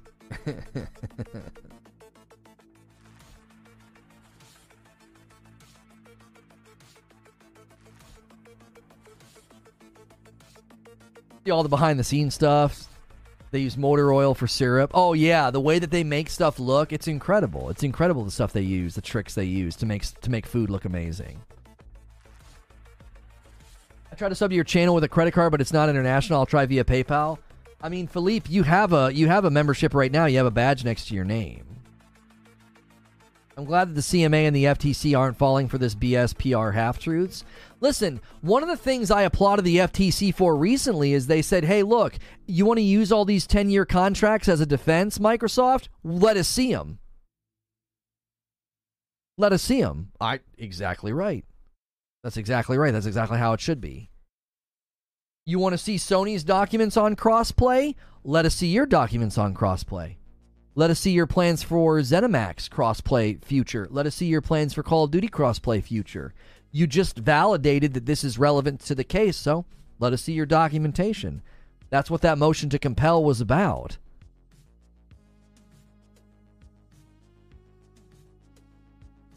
But see, if I say all that, I'm a Sony pony. I, I'm I'm I'm I'm a crying, fit throwing Sony pony, and it's like, no, th- th- these are these are this is good legal precedent here. This is th- this is exactly how this should go, man. Comb over everything. This is the biggest gaming acquisition in history. This thing should be combed over with a fine tooth comb. Your fandom doesn't make it a good deal. Your fandom doesn't make it a uh, a good impact on the economy or the market. Xbox has made their crossplay attempts public. No, no, there was 24 requests at the FTC that were ignored, and the FTC filed a motion to compel. That's not true. Microsoft has not handed those documents over yet. In fact, they chose not to. IGN confirmed Redfall PS5 was canceled by Xbox. I don't get why people are running with that as a shock. I really don't. I'm confused on that one. I'm not shocked by that at all. I don't. I don't. I'm not going to run with that as a story. I'm. I'm, I'm not going to run with that as a story. That's not a story. I might do a short on it. I don't feel like that's a story. That's like such a non-starter. Redfall was being made for PS5, then canceled once Xbox bought them. Now, I'll tell you what would be a story were they making it exclusive to PS5. If there was just a version if there was just a version for the PS5, I don't that's that's not shocking at all. If it was being made exclusive for PS5, well then that's a whole nother story entirely.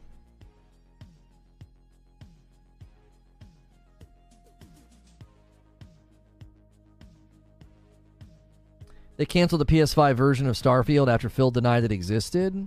Where did Phil deny that Starfield PS5 version existed? Where did he say that?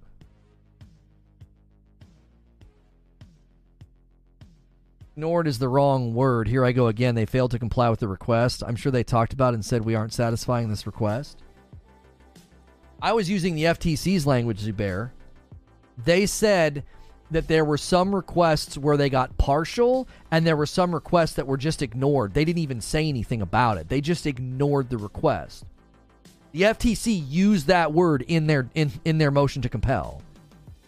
It was like they ratcheted it up. It was like we got partial responses here, responses here, and these 24 were just ignored. That language is in the motion to compel.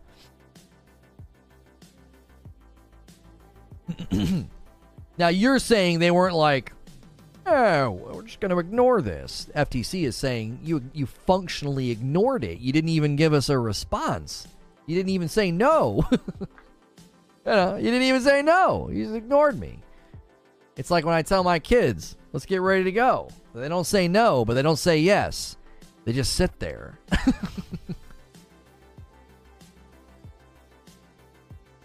PS5 was never promised to Starfield, even though it was developed for PS5. Sounds like a denial to me. No, that's not a denial that it existed. That's a factual statement. He's saying it was never promised to the PS5. You, do you see, Bert? That's misrepresentative of what Phil Spencer said. You're doing the same thing to him that people do to me. I don't like that. PS5 was never promised uh, was never promised Starfield. That's a factual statement. That's true. There was no marketing, no announcements, not even a press release. There wasn't even some generic press release somewhere that we, that PS5 was going to get Starfield. He's saying something true. You want to interpret that to be he denied that it existed. No, no, no, no he didn't. Nope. No, he didn't respectfully disagree. You don't have to disagree or agree. These are facts. Facts don't need you, your acquiescence or your agreement. You're stating not in factual language. You're stating you're stating things in subjective, interpretive language, and you can't do that. Your opinion holds no bearing here. It doesn't. Well, it's my opinion that he lied. Well, that's not a factual argument. That's bias laden, subjective argumentation, and it has no weight and is not compelling. Need one more like. Can somebody gift one member so I can, can piggyback on it? I got to gift five. I'm scheduling the premiere.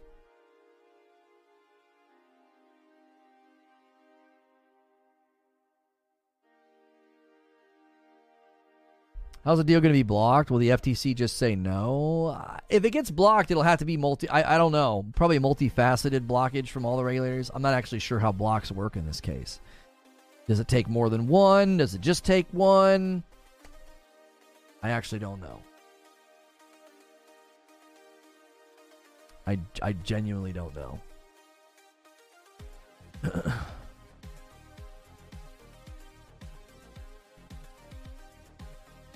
but I hope anybody that's still here that like thinks I'm a Sony pony or thinks I'm heavily biased, like I'm not letting people come in and say false things about Phil Spencer either. That takes us to 27 members on the day. Thank you, Bacon. Let me piggyback on this. Trying to go fast so that we make it in time for the the thing. Oh, Rizik just did five, taking us to 32. Taking us to 32. Let me do my five. We have two minutes before that premiere goes live about uh, Assassin's Creed Red, and then we're going to hang out with members afterwards. So if you guys want to go crazy, you have about a minute to do 18 members. I don't think you can do it. I don't think you can do it. there you go. If you guys just got a gifted membership, you can hang out with us after this Assassin's Creed video. I'm going to send you guys over there in about a minute. Don't go anywhere. There's new details about playable characters and the type of game that Assassin's Creed Red's going to be. Then I'm going to hang out with members afterward. If you're watching on the Tickety Talk, use the link in my profile to come hang out on my channel. Maybe become a member and you can hang out on my member stream. Um, so. Wonder what the state of Unreal is about. Yeah, I don't know.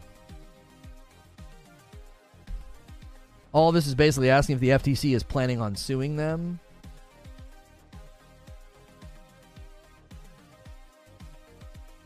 Great show. People got memberships, a few got banned.